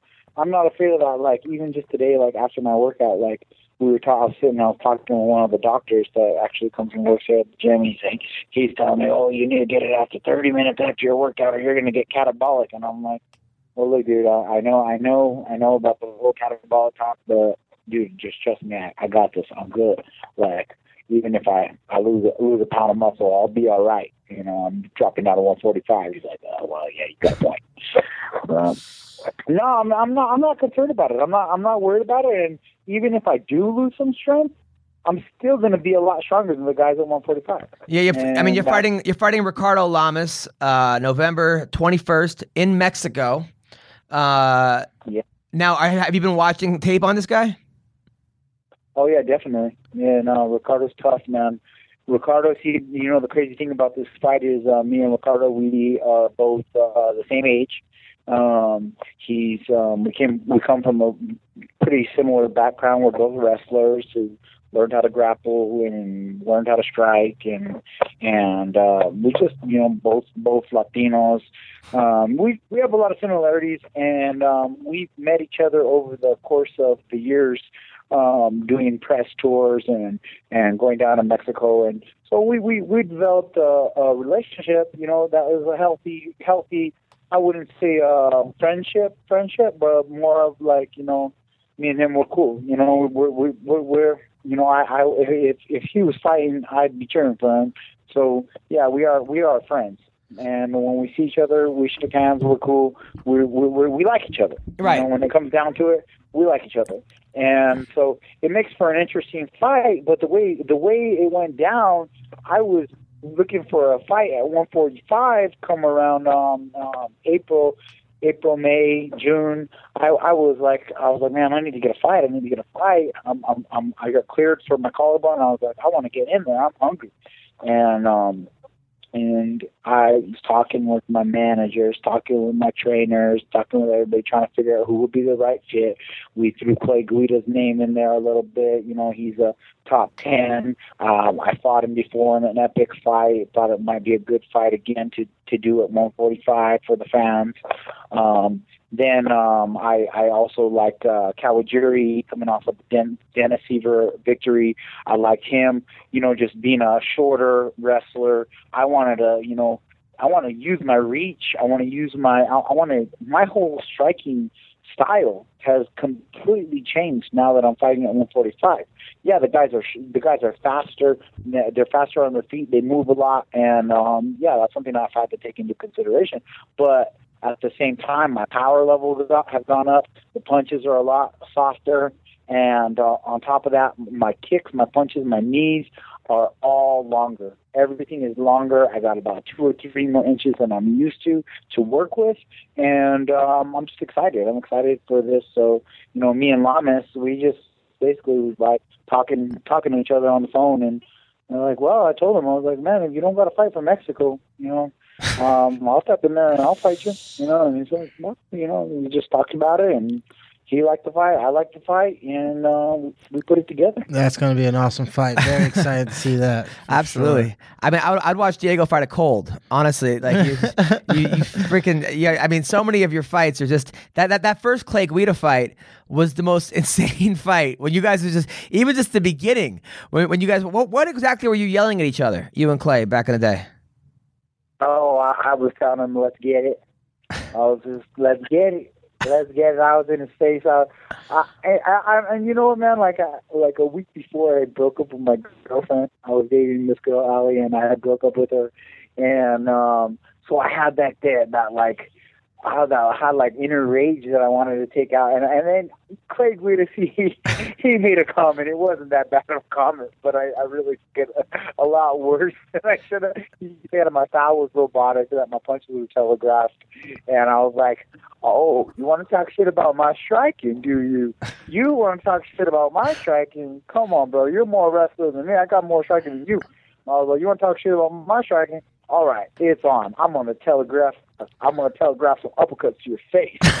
and so, yeah, that's what went down. And, um, you know, I, I got a lot of respect for Clay too. He's he's a he's a great dude. I love that guy too. He's a awesome guy. Um, you know, he's not a part of my gym anymore. He left. Uh, I think he's at Team Alpha now now. Yeah. But um, um, you know, at 145, you know, it's we're all we all got families to feed. We all got what we all got our careers, and so we're all well, you know we're, all, we're in the fighting business. Now, your, now so, your, your your last fight against Ross Pearson it was a controversial win.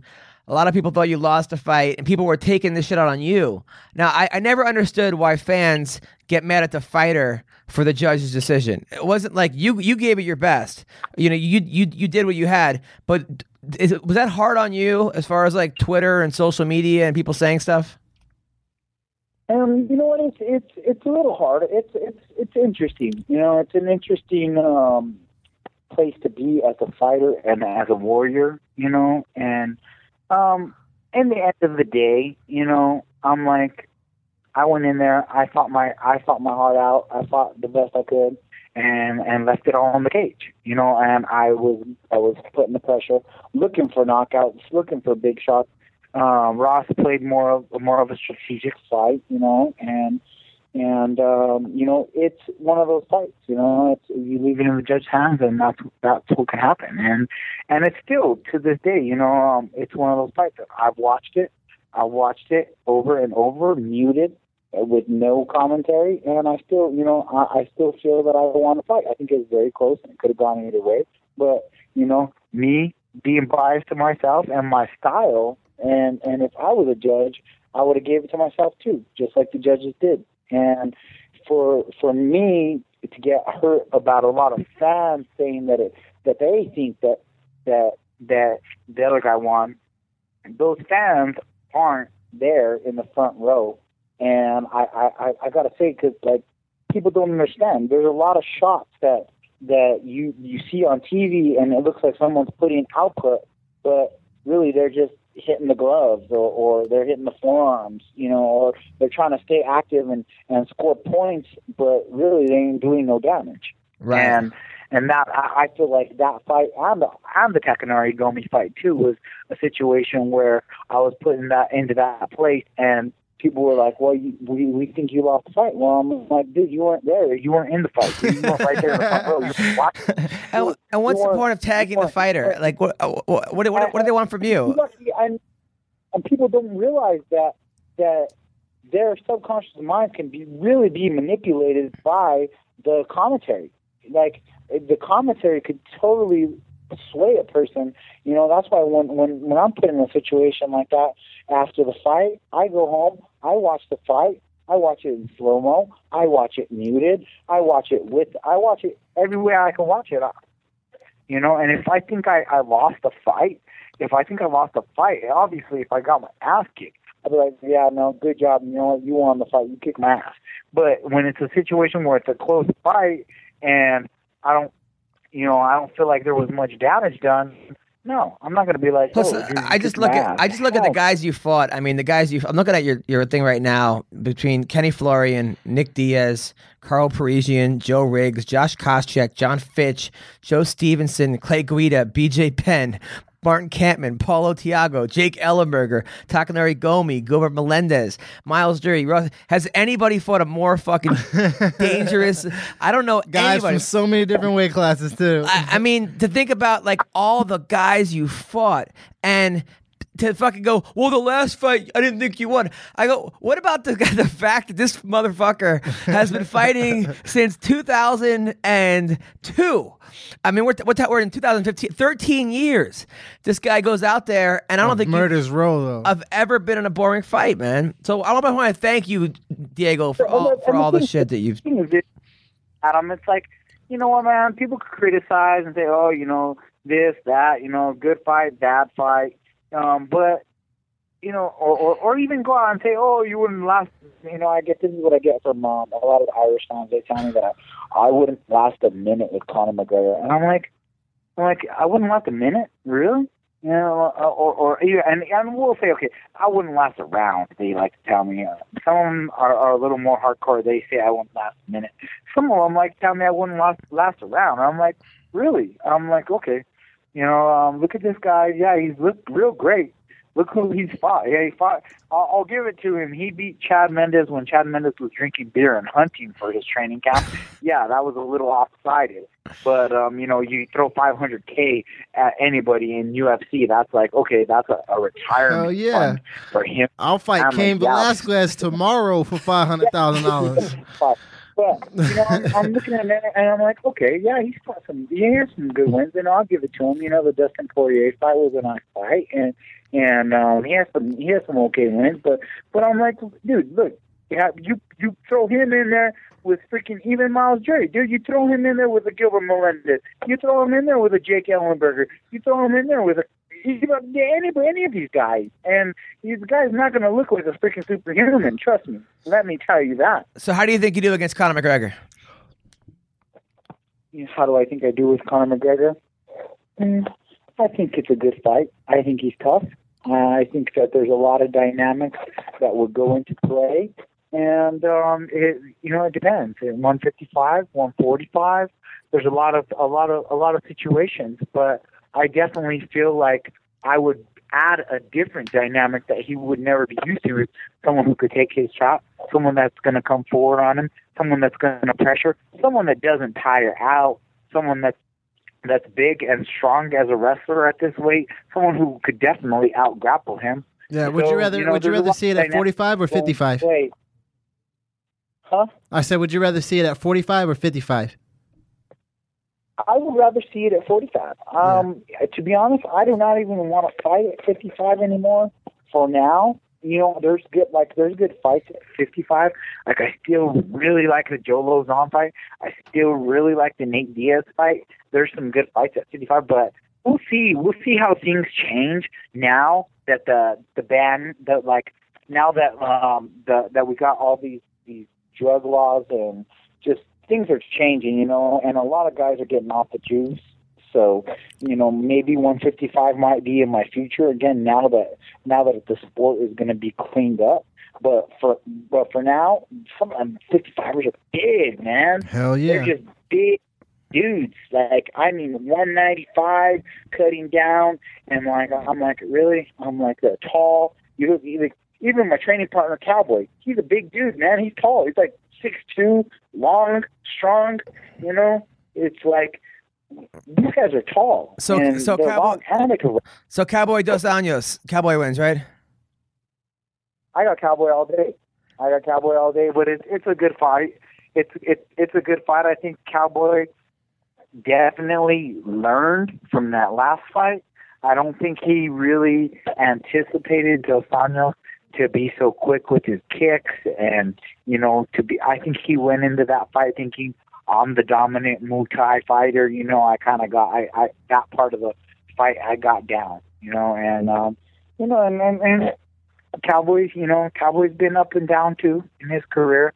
You know, same like me. You know, we, we when you fight for so long, you do this.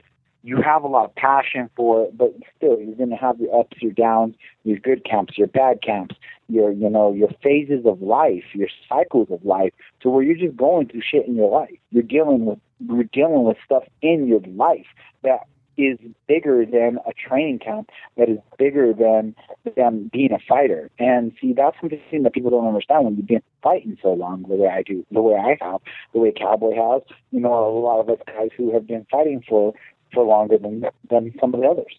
So Michael Johnson versus Nate Diaz, who wins? Oh man, that's a tough one. Um, shit.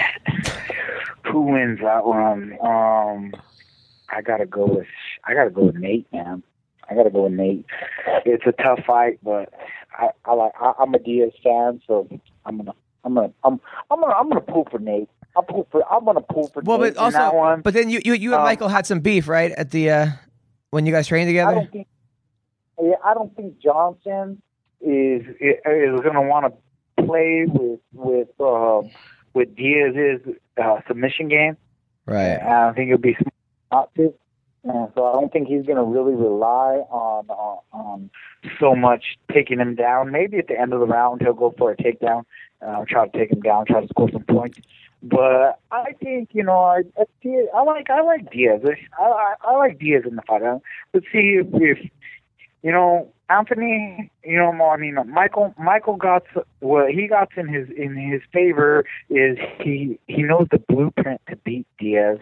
Um, Dos Anjos did it, you know, with the leg kicks, and um, Johnson's a southpaw too, so he can he can go that go that route with the leg kick. But I don't know. We'll see. Uh, we'll see how uh, Diaz has evolved because that's the thing.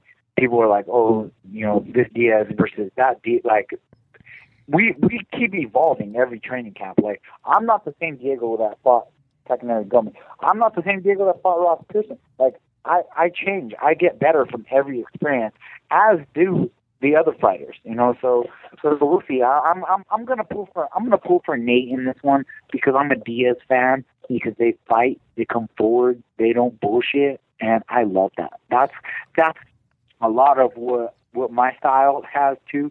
And in my last fight, I was was was playing with trying to evolve as a kicker and um, you know trying to be you know evolve in in um, a counter fighter because we're going to try to evolve and we're going to work on stuff we're going to learn new stuff. And um, that's why it comes down to being so important to having the right coaching staff. And you see guys like Demetrious Johnson, him and Matt, like they're so tight and he trusts his coach and you know it's it's and then you get guys who who switch coaches every every fight camp. They learn a lot of different stuff from different guys, but you know at the same time there's positive and there's negative in in in those situations. But um I, I after my long rant, yeah, I ran. Yes, I do. Um, I, I, go. I go with Diaz on that fight. Now, uh, back in the day. By the way, you're also very um, outspoken about Nick Diaz's marijuana thing, which is very nice of you, and I think it's cool that you're supporting Nick uh, with all that. You know, this thing. You know, this is the thing. What it comes down to is like, I would. I would like to talk about this a little because, you know, I'm somebody who, you know, I've been down the course of like where like I loved to smoke weed so much and and I, so much to a point where it was not good for me and um, you know now I don't smoke because I don't like the the adverse effects of you know just smoke and I don't like the adverse effects of the way it affects my short term memory and it's something that I, that just it's not for me you know um, at, for somebody else, you know, maybe it's medicine. You know, like I'm not a doctor, but I know that they're prescribing it, so obviously it helps. It helps people, and so you know, and, and marijuana is one of those things that where it, it affects people differently. You know, and there's different strains, and it just it's a very complicated subject. But Nick Diaz, you know, there's two sides to it, man. He kind of, you know, he it, it's his uh, what is third or fourth offense, I think. Third, I think. Where, yeah. You know, third time. Yeah, yeah. His third time, and then the the the, the levels, and just like was he what, what like what was he doing? Like was he did he have a vape pen and he was getting high before the fight? There's a lot of like things that we don't you don't know, you know, and so I don't know, man. And like I, I'm, I'm not the, I'm not the one, but I think five years is just way too long. Like, don't take dude. Yeah, no, five years dude, is, is fucking ridiculous. If you want to punish him, if you want to punish him, you know, you know, if you give him a, give him punishment, you know. Like, first, first of all, weed's legal in California. It's legal. If, if you're going to punish people, punish people for drinking alcohol. Punish people for drink, for you know smoking a cigarette. I mean, I mean, if it's a, if it's if it's legal in California, or it's legal, you have a license, and it's ridiculous. Now, back in the day, Diego, back in the day, you were uh, you took a lot of ecstasy, you partied a lot, you had lots of threesome with, with girls, you, you you you banged all these girls in New Mexico. Do you miss any of that? Hell no, and I didn't do any of that. no, that's what I that's what that's what I heard. I heard that you used to go around New Mexico just banging the hottest chicks at parties. Is this isn't true? No, no, no, it wasn't like that. I um, um, no, I just you know I had had good taste and you know like had had a relationship oh. like any other alpha male does. Oh, okay. Um, and about it. But as far as doing drugs and stuff, yeah, you know, I I I, I party like when I go to Vegas. You know, I, I you know I never really was like a crazy crazy partier. After I after I lost the fight to BJ Penn, I had a ton of money. My heart was broken and I fell down the wrong path where like all I wanted to do was just smoke my my brains till they weren't you know till they weren't even working you know with medical marijuana and just being an idiot drinking bottles of Dom Perignon and and and partying like a rock star trying to cover up inner feelings of just you know damn you got your ass kicked you got your ass handed to you like that never happened to me before in my whole life. I've never really like had lost a fight where I got worked and got beat so bad. So yeah, I was I, I went down I went down the wrong path. I went down the wrong road. And that could happen to any fighter. And um it, it happened to me. And I had to lose it and I had to lose it all to to realize what an idiot I was being. I mean I I lost all the money, I lost I had to work my way back up and um now as an older man, uh, you know, I'm 33. I got a family. I got an amazing wife. and you know, and it's it's a completely opposite lifestyle that I used to live, but I would never go back to to to the lifestyle that I used to live. And there, there and I'm like, I won't lie, like there'll, there'll be days like where like Friday night rolls around and I'm like, I'm like, man, like it's Friday night, like people are getting live right now, like you know, like oh yeah. You know what I would be doing in college at this time? Have beers and, and go out to the club and listen to some music and like just get wild. And then I'm just like, no, man, like I'm like, I'm like, I'm going home to my house. Yeah. You know, I got a nice house on the hill. Well, you have I'm kids, right? Go home. I'm gonna rest in my bed. I'm gonna get better. I'm gonna. I'm. I'm I, I might even like wake up in the morning, do some yard work, like Yeah. growing up. Well, I mean, don't you have kids, right? I, I, I do. And um, last night I stayed up playing with my little girl. She's two years old. Aw, that's awesome. I, I played with her till she fell asleep on my lap. And, look at you. um, It's it's the be- it's the best it's the best feeling ever. And um, I never will go back to I gotta. the I, lifestyle that I, used to. well, that's used to live. good. That's good because I like this lifestyle. I, I like this Diego a lot better. Now I got to ask you. Finally, oh. I I heard I used to work at the MMA awards. I still do. I had heard that in the first year you won an award and they hand you a fake trophy, and you were so drunk you were like, "I'm not giving back this trophy," and everyone surrounded you and they're like, "You have to give it back," and you're like, "I will knock out anybody who tries to take this trophy," and they let you keep it. Is that true? it, it, I, I it might be true. I, I don't remember. I, I honestly, I, I, I, I do remember getting the trophy and just keeping it. So it probably is true. It, it, it probably is true. But um, it, it's a great story. The MMA awards. Like, you know, I hadn't drank it for three months, and I, you know, I was real lean, and, and and it was 12 days after my fight with BJ, and so yeah, you know, my mind my mind was where it was at, and and um, so you know, you know, you always have a little bit of a couple shots just to loosen you up, you know, Yeah. especially when you're in Vegas. So, you know, I had a couple shots um, while I was in my my my room, the mini bar. You know, a couple shots of tequila. You know, okay, just loosen up. You know, and then when I got to got to my trainer's room, he's like, "Here, D, you need to follow the guy." He's like, "He's like, you need to take a shot with me." He's like, "You need to relax a little. You know, you're you know, you're gonna be up there. You need to relax." I took a shot with him. Then I I get to the MMA war show. And I was like, well, you know, I'm like, okay, well, I walk, we're, we're about to walk in. And I was like, okay, let's have a beer. Then I sat down, and they just kept bringing champagne after champagne after champagne. And like, I mean, I'm on low tolerance. I have not ate anything, and like, I'm drinking the champagne. I'm like, okay, this is good. And I'm like, I, it's even to the extent where I need to go to the bathroom, but I'm like, man, what if they call me up and and and uh, what if they call the ward, you know, and I need to get, I need to go up there and I'm in the bathroom. I better just wait. So I'm staying sitting down. I'm planted.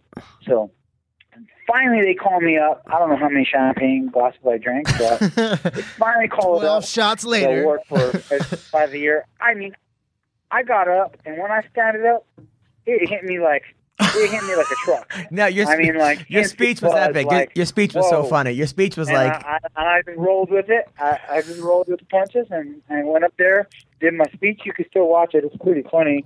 You know, it's it's, it's still online, and um, yeah, I know. But um, I, I never I never heard that story of, of of of a fake trophy. But I do remember I took that trophy home. now. By the way, before we go, must- before we it go, must be a real, it must be a story, but this is the first time that I've ever heard of it. So I'm excited to hear the story. Now before we go, Bubba Jenkins is in charge of this thing called Tip a Fighter, where the fans, oh, nice. the fans Oh, tip you. Oh, you got Bubba Jenkins on the line. Yeah. Yeah, man, I've been I here like talking to you half the time. yeah, that, yeah, that, that's the guy who's talking to you. That's Bubba. That's. I like I like I like this guy Bubba Jenkins. Man, he's a badass wrestler. Excited to see what he's gonna do in, in mixed martial arts and beat up a guy that was um that I knew he was an acquaintance, acquaintance, an Albuquerque acquaintance. And they beat him up real bad. Who? Who? Who? Yeah, I feel I felt bad for the guy afterwards. I was like, damn. Wait, which guy? Uh, Mike Barreras. Oh yeah, that was Right? bad. yeah. Who's that? I heard TMZ gave him twenty grand for that picture he took. He took a picture of me uh, of his face after we got done. It was all kinds of put. It looked like taco meat. It was in Bellator. yeah, it was in Bellator. My it was my debut for Bellator. nice. Yeah, it was a good fight for me. It went well. Well, was it was, it was bad. It was bad. His face his his face was beat up. I was like, oh man, thank God. Finally, someone who looks worse than the BJ fight. Shit. Like, I was like, oh. Shit. nah, man, I'm a big fan, bro. I appreciate your support. So so Bubba, tell um, tell yeah, Diego about this Good thing. luck, Bubba. Um, yeah, man, this tip of fighter thing. Um, I want to check it out. Wanna Yeah, man, I'm gonna hit you up. You. Yeah, I'm gonna hit you up probably after the podcast, and we'll talk. You know, um, off the record, so we could talk about some stuff I want to, you know, hit you about because you know you have a, a, a good story. You know, your whole background and you know where you are today, and and and you know being a believer like myself. You know, it's, I mean, it's amazing that you know that you've come to this point in your life, and you know, I definitely love to talk to you off the record. But um, yeah, man, tip of fighter is something that it would be easy money for you because everybody loves Diego Sanchez. They, these are the type of people who are beating people up to get to a TV where they can watch Diego fight. So yeah, man, it'd Do be it, great man. for him. Let's do it, and I'm down to to um, throw some some type of charity tip on on it. You Yeah. know, like Always. you know, if, if if it's like that, you know, I, if if people are tipping me, um, I wanna I wanna give back through through through whatever I can It's do. an excellent way to do that too, yeah. you know, for sure. It'd be very smart. A lot of people are, um, you know, considering it for charity as well, you know, because if you're getting good money with the tips, you know, you you obviously want to help people out. You know, these are people that are helping you out, so you know, having it go to a charity and stuff like that is is another way that you can advance it. It's not just for the fighters. It's I mean, it's to help the fighters in general, but if it's helping other people, that's you know, main goal as well.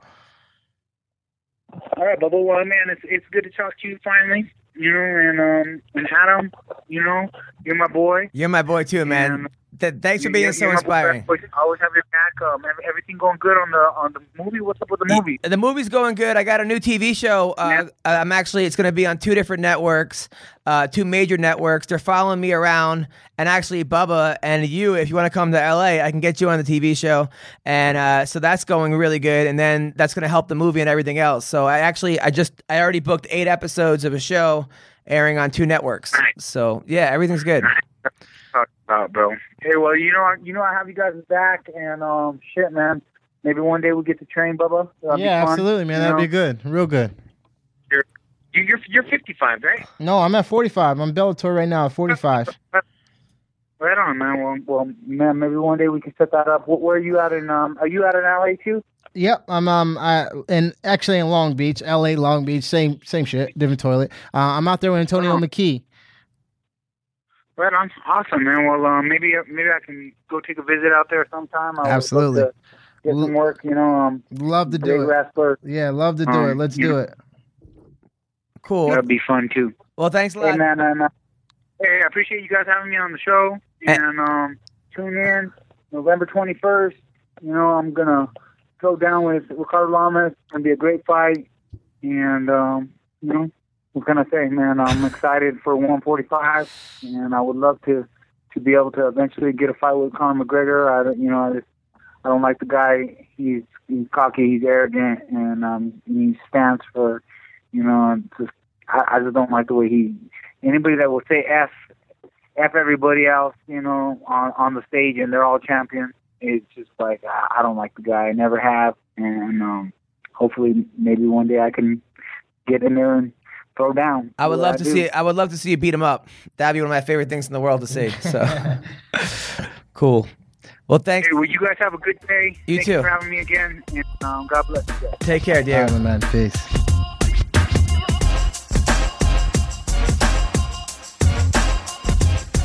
That was Diego Sanchez, the legend. He's tough.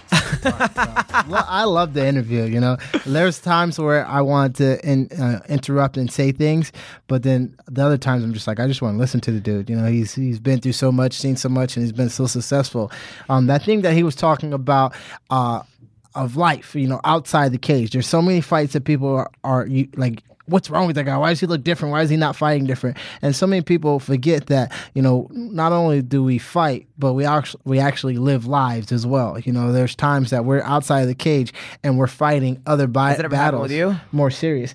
Um not n- uh, my my career's been short, but in, in my wrestling career, you know, going through college and going through, there's times where I'm definitely fighting other demons than the people that are on the mat and across from me. You know, there's I remember times one of the worst sets I've ever had was uh, me and my girlfriend. I was I was in comedy for about two years at this point, and uh, me and my girlfriend broke up All right. for like a couple weeks. We would have these breaks, you know, and then I, I ended up sleeping with this girl who was a stripper. Like in New York City, I met her off like I met her. I was giving out flyers in the street. She came to my show. That was like my go-to.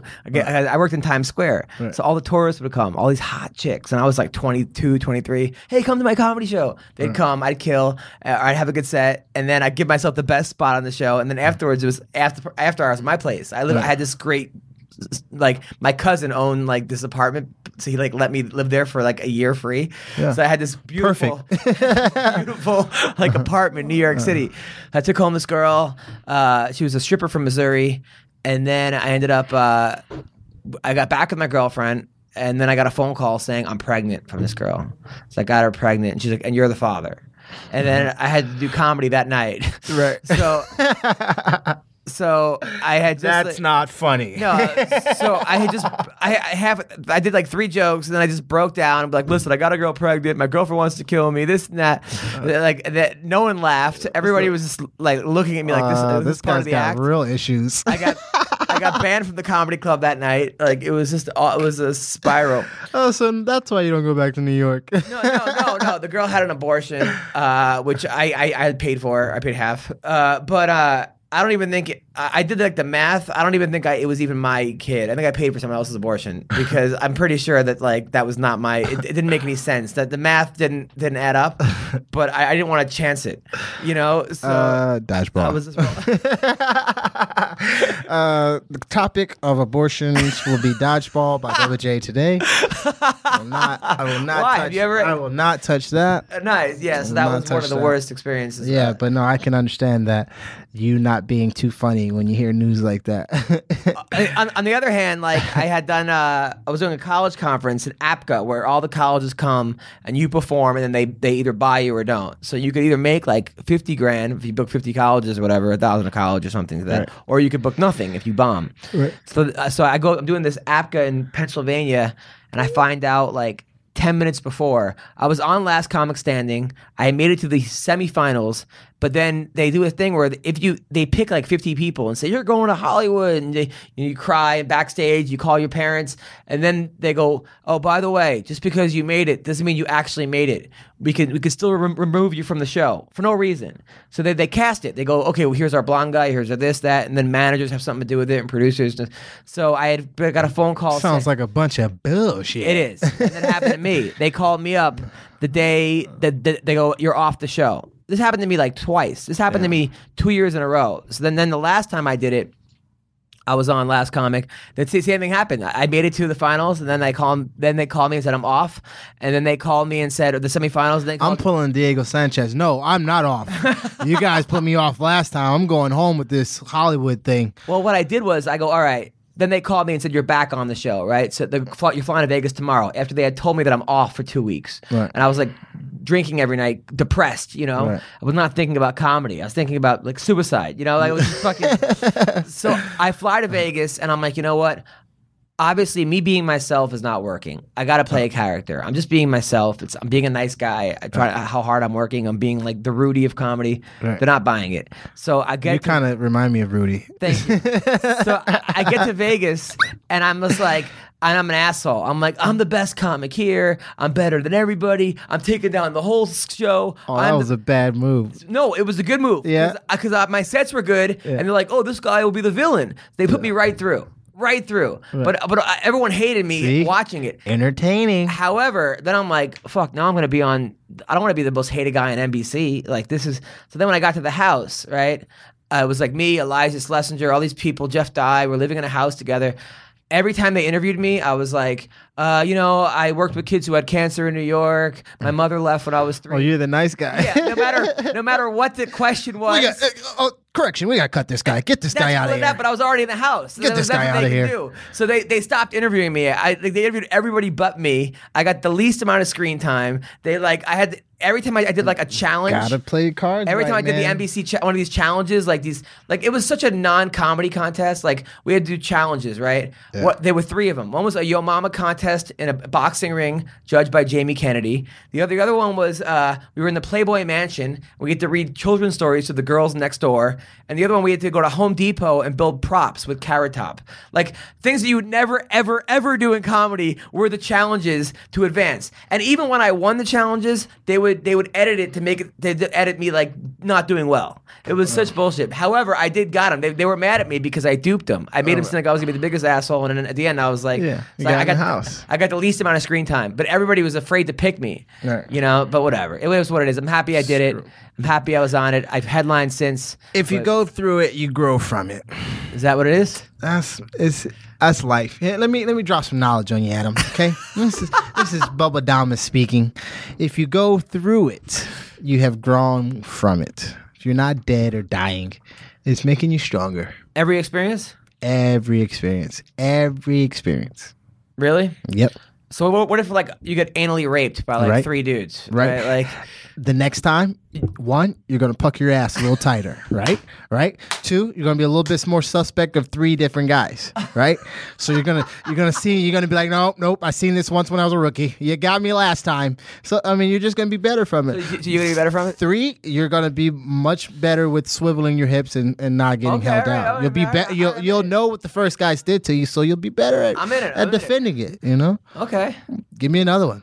No, no. I was saying, I was actually, I was talking to Steve Carl in in uh, in Florida, Right. and I was like, I was like, why do you do MMA? He's like, because I'm scared of it. He goes, it scares me, so that's why I do it. So I'm like, well, I'm I'm scared of getting anally raped. I'm not I'm not in prison. I'm like, just because you're scared of something, does that mean you have to do it? But that's me. That's part of a warrior, though. That's part of the courage. He's like, you know, it's it's like facing your fears. When you face your fears, you feel more of a man. So when he's like, man, it petrifies me, it petrifies me, and they're like, you want to fight? You're like, yeah. You get in the cage, and, the- and the ref goes, are you ready? And you're like, no, I'm not, I'm not ready, but we're already too late. So you just kind of nod. You don't even say anything. You're not like, yeah, I'm ready. You're just like, mm, mm-hmm. Maybe, maybe, yeah, I guess you're He's trying to face that fear. You're right. You're right. Yeah, yeah, you know, I, I actually like uh, people ask me like, would, would I ever fight? I respect what you guys do so much that I wouldn't do it unless I really gave myself a legitimate shot of winning, and that would You're not take, trying to get in there and get beat up. that would take sure. and that would take my whole life. That would take like I, I, would, I would have to stop everything. you have to retire from life I'd have to stop doing pick comedy. up fighting. I would have to like focus like seven hours a day on this, eight hours a day, get my Right. diet, and it's like unless I was being financially compensated, it, it would be kind of not really worth it to me. I mean, uh, you know, just what I've got going on. Mm-hmm. Other people, I guess maybe the, the, the not doing shit anyway. but that's the thing. It's like I, I respect it so much. I don't understand like uh it's like it's like uh, to me it's like comedy, man. In some ways, like if I'm gonna be a comic, I'm gonna try to be the best comic I can be. Right, right. I'm not just gonna be. It's not gonna be a hobby. Right. You know, it's just it's too painful I'm- of a of a career to be a hobby. I'm in the sport right now. I'm obviously nowhere near the best fighter in the world, um, but I'm in the sport to become the greatest fighter ever. You know, it's not. It's, some people are like, okay, I want to win championships and I want to do this and I want to feed my family. Yeah, of course, I want to win championships. I'm a, I'm a competitor. I want to feed my family. That's uno number one right there. But uno number one, uno numero. y- y- You get what I'm fucking saying. Yes. Not only that, but that's obviously at the top of my list. But when I pick up the gloves, when when, when Jordan picked up a basketball, he wasn't like, "Oh, I'm trying to win championships." He wanted to be the best basketball player ever. Same with LeBron. Same with anybody who ties up their cleats. They, they for for the top guys, they want to be known historically to be a legend and to to be historical you got to make history to be a legend you, have to do something legendary. So when I'm in the sport, I want to be the best ever. You know, not you know he looks. You know, he, he reminds me of this guy. He reminds me of that guy. When I'm said and done and I retire, I want them to be like Bubba James was the best fighter I've ever seen. From where he started to the champion that he made it look so easy. He was just knocking guys out left and right. He's the best fighter I've ever seen. Now, if that happens, that's to, to the public's you know opinion you know that's all upon them but i'm i'm trying i'm striving to be at where the highest seat only holds one i want to be the, the guy at the top of the podium where- how how much are you training grappling right now? Uh, I mean, I grapple in the sense of knowing defensives and and, and but with the years and, and time that I'm putting in, it's going. I'm I'm going to get to my submissions. Right now, my focus is on defending submissions because I'm a wrestler. So and what stuff belt like do you? I mean, Would you, would you be No clue. No clue. No clue. I would beat the hell out of some white belts though. White belts?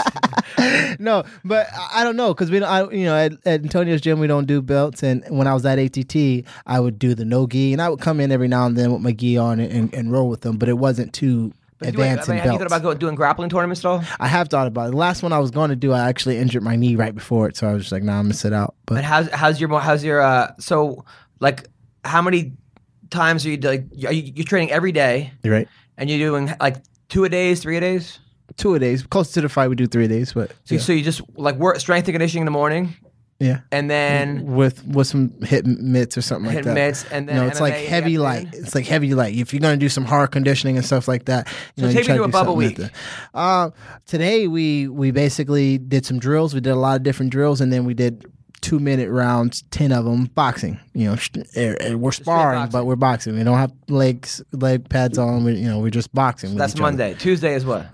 Tuesday might be sparring. You know, uh, we will push the sled or something like that, or we'll go for a team run. You know, two mile, three miles, and then we'll do some sparring. You know, so light, light jog or something like that, and then you get in a little gritty sparring. And then say Wednesday we'll come in, we'll do grappling, and then we'll do wrestling and stuff like that. You know, after we stand up on our feet, we'll, we'll say stand up on your feet, but we're wrestling. So basically, poc- punches and stuff are still there. Um, we got small gloves on, so you're kind of pulling your punches, but you're looking for the best opportunity to get your wrestling on. Uh, and then you, we after half that practice, we'll go into like you know some grappling down on the mat, take the gloves off, or keep the gloves on. It depends. And you know, one guy gets the other guy's back. One we put each other in bad positions. Then Thursday, it's you know probably another day of sparring or something like that. Sparring with you know pauses to learn the differences, sparring and drills, and and then Friday we kind of mix it all together. And now how many people are on the team? right now we probably got about twelve people. 12 people. Yeah. You, Antonio McKee, Yeah. uh, AJ. Manuel Newton, Manuel Newton, Who? uh, Brett Cooper, Brett Cooper. uh, Chase Gormley, Lew Polley. Um, Paul's a good wrestler. yeah, yeah. He, he, I love watching him and Chase. he weighed in 30 pounds fun. over one time, though. Yeah. You heard about that, right? no, I did. He weighed in one tw- 30 pounds over. That's pretty funny. That, that's Lou though. That, that just sounds like something Lou would do. I, mean, Lou's a good dude and he, he trains very hard. But at that point, when when Lou don't want to do something, he ain't doing it. But how do you not know you're 30 pounds over? Oh, he knew. that that trick was on them. it was it wasn't like oh, oh what do you mean I'm 30 over? it was like y'all know I'm 30 over, right? it was one of those situations. You know I didn't cut weight for this, right? 30 pounds. Oh, But- shit. I, forgot, I knew I forgot something. Oh man, that's this week. you know. Oh, th- th- you sure the scale's right? Can you bring in another scale?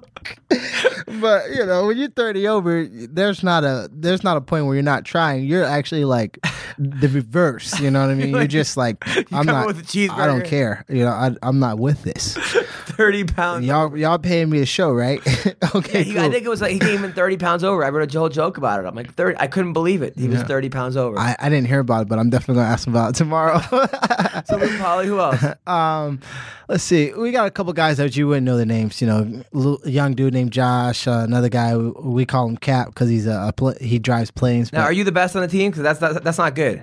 No You're supposed no. to be like, right? Like number seven out of 10. No, I'm definitely not the best on the team. Uh, Brett humbles me. AJ's tough, man. AJ's a, a, a little young scrapper. All he's got submissions for days, so that's what really helps me with my submission defense.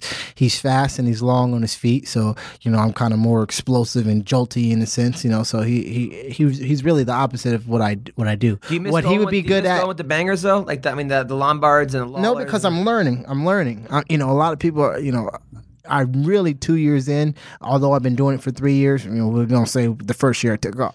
I was I was understanding the sport Right, the first yeah. year, but I'm learning more. So I get to try things that if I'm going with the bangers, you can't try those things. You make those mistakes. But and I'm st- I'm still going with guys good enough to make me pay for my mistakes. But if I go out on a limb and I try something, maybe it works, maybe it doesn't, and I have to be more efficient with it when I'm doing it. So it makes me better as a fighter. I like where I'm at because it it, I, it isn't with the bangers. If I wanted to, you know, go to Black House and go to you know Kings MMA and stuff like that, they're they're all in the same area, and you know they're always inviting because of my wrestling. So they're never not like, oh, you can't come in here and spy, or you're, you know, no one ever treats me like that. So if I ever wanted to go and train with somebody, you know, I I, I have free rights to do that. You know, people are real cool. It's chill like that. You know, Nice. a lot of people ain't Can't wait for your fight, man. Yeah, I'm so looking forward to it. November twentieth, Spike TV. I may have to go to Wisconsin. You know, uh, so I talked. It's in Oklahoma. Oh yeah. I found out Thackerville is in Oklahoma. Now, I talked to the guys uh, at the TV show, by the way. right. I didn't get. I didn't hear from. They're, they're gonna they're gonna contact you because they want they want you to give me dating advice on the show. I I think that'll be really advice. funny. I give you some dating advice. Um, do I get to walk out with you for your fight? How cool would that be? That would be cool. I'll, I'll check in on No, it. no, no. I, I- I mean, you're gonna earn- if you're gonna I have come to Thackerville, Oklahoma. I will come. It, to it depends if I'm on the show already or if I haven't been on your show. Oh, okay. yeah, yeah, yeah. That's a good point. That's a good point. Well, listen, uh, this has been a fun show. Diego Sanchez is a trip, man. yeah, Holy it was, shit. it was good. I liked it. uh, People so- are at home like, man, that dude's been hit a lot. They're probably, but I'm like, yo, uh, this is a, you know, for a fighter, you want to listen to Tyson, you want to listen to Evander Holyfield, you know, UFC guy, you want to listen to, you know, a, a Diego Sanchez. For myself, it's a bucket list type of thing, you know. So when you can sit there and, and kind of get in the head of the the guys that you know. you don't want to get in that guy's head. Sometimes you do though. Yeah, you, a lot of times you'll get lost. You'll you'll get lost. But for me, I was I was on point with everything he was saying because I understand where he's coming from. So you know, it was, it was a good interview for me. I don't know what y'all thought about there out, out there, fans, but I loved it. it. Yeah, I- Diego's one of a kind. Yeah, people people are gonna love it. Uh, so tomorrow, because I'm, I'm going to be in Minnesota all week at the Mall of America at the House of Comedy Thursday to Sunday. So we want. I told you guys we're giving you two a week. We're giving you two a week. Uh, tomorrow uh, we have. Rhonda arouse me in studio. The In star of studio. the Ronda Porno Rousey star porn. Rhonda has made it clear she's not coming on the podcast uh, because she's too busy. But once she's done with her fight, she'll come on the podcast. So we have to get the next best thing, uh, which is which is Rhonda Arouse Me. Uh, she will be here, uh, as well as uh, we have um, Anthony Johnson. Yeah, nice. is on the Rumble's gonna come through. That's. Rumble, uh, who's got yeah, Rumble Johnson. I love talking to Rumble. And then we have the post press conference uh, between Desmond Green and Andre Harrison, and the return of Greg Wilson. So nice. It's Greg's coming back. it's a fucking show and a half, people. Nice. Uh, I want to thank people at Sideshow. Uh, Andrew, he, he's, we have the most neurotic producer there is right here. Feet on the table, relaxing, chilling out. Yes, Andrew's a great dude right here. Thank you, Bubba Jenkins. No Thank doubt, you, uh, Diego Sanchez. Thank you, uh, Jinh Frey. Uh, Joe Jaggy, I want to see some some pretty cool memes after this one. I, I always look forward to his memes that he comes up with. So I saw "Pussy on the Chain Wax" the other day, and I I literally almost wrecked my car laughing. It was hilarious. It was, uh, and I and I and my girl watches Key and Peele, and I was like, "Babe, what's that?" She was like, "It's the pussy on the chain wax."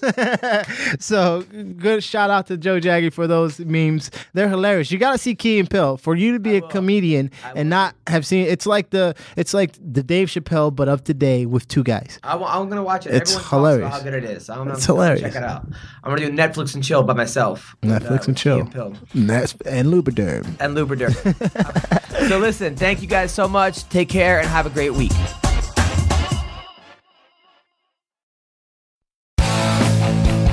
If you like listening to comedy, try watching it on the internet.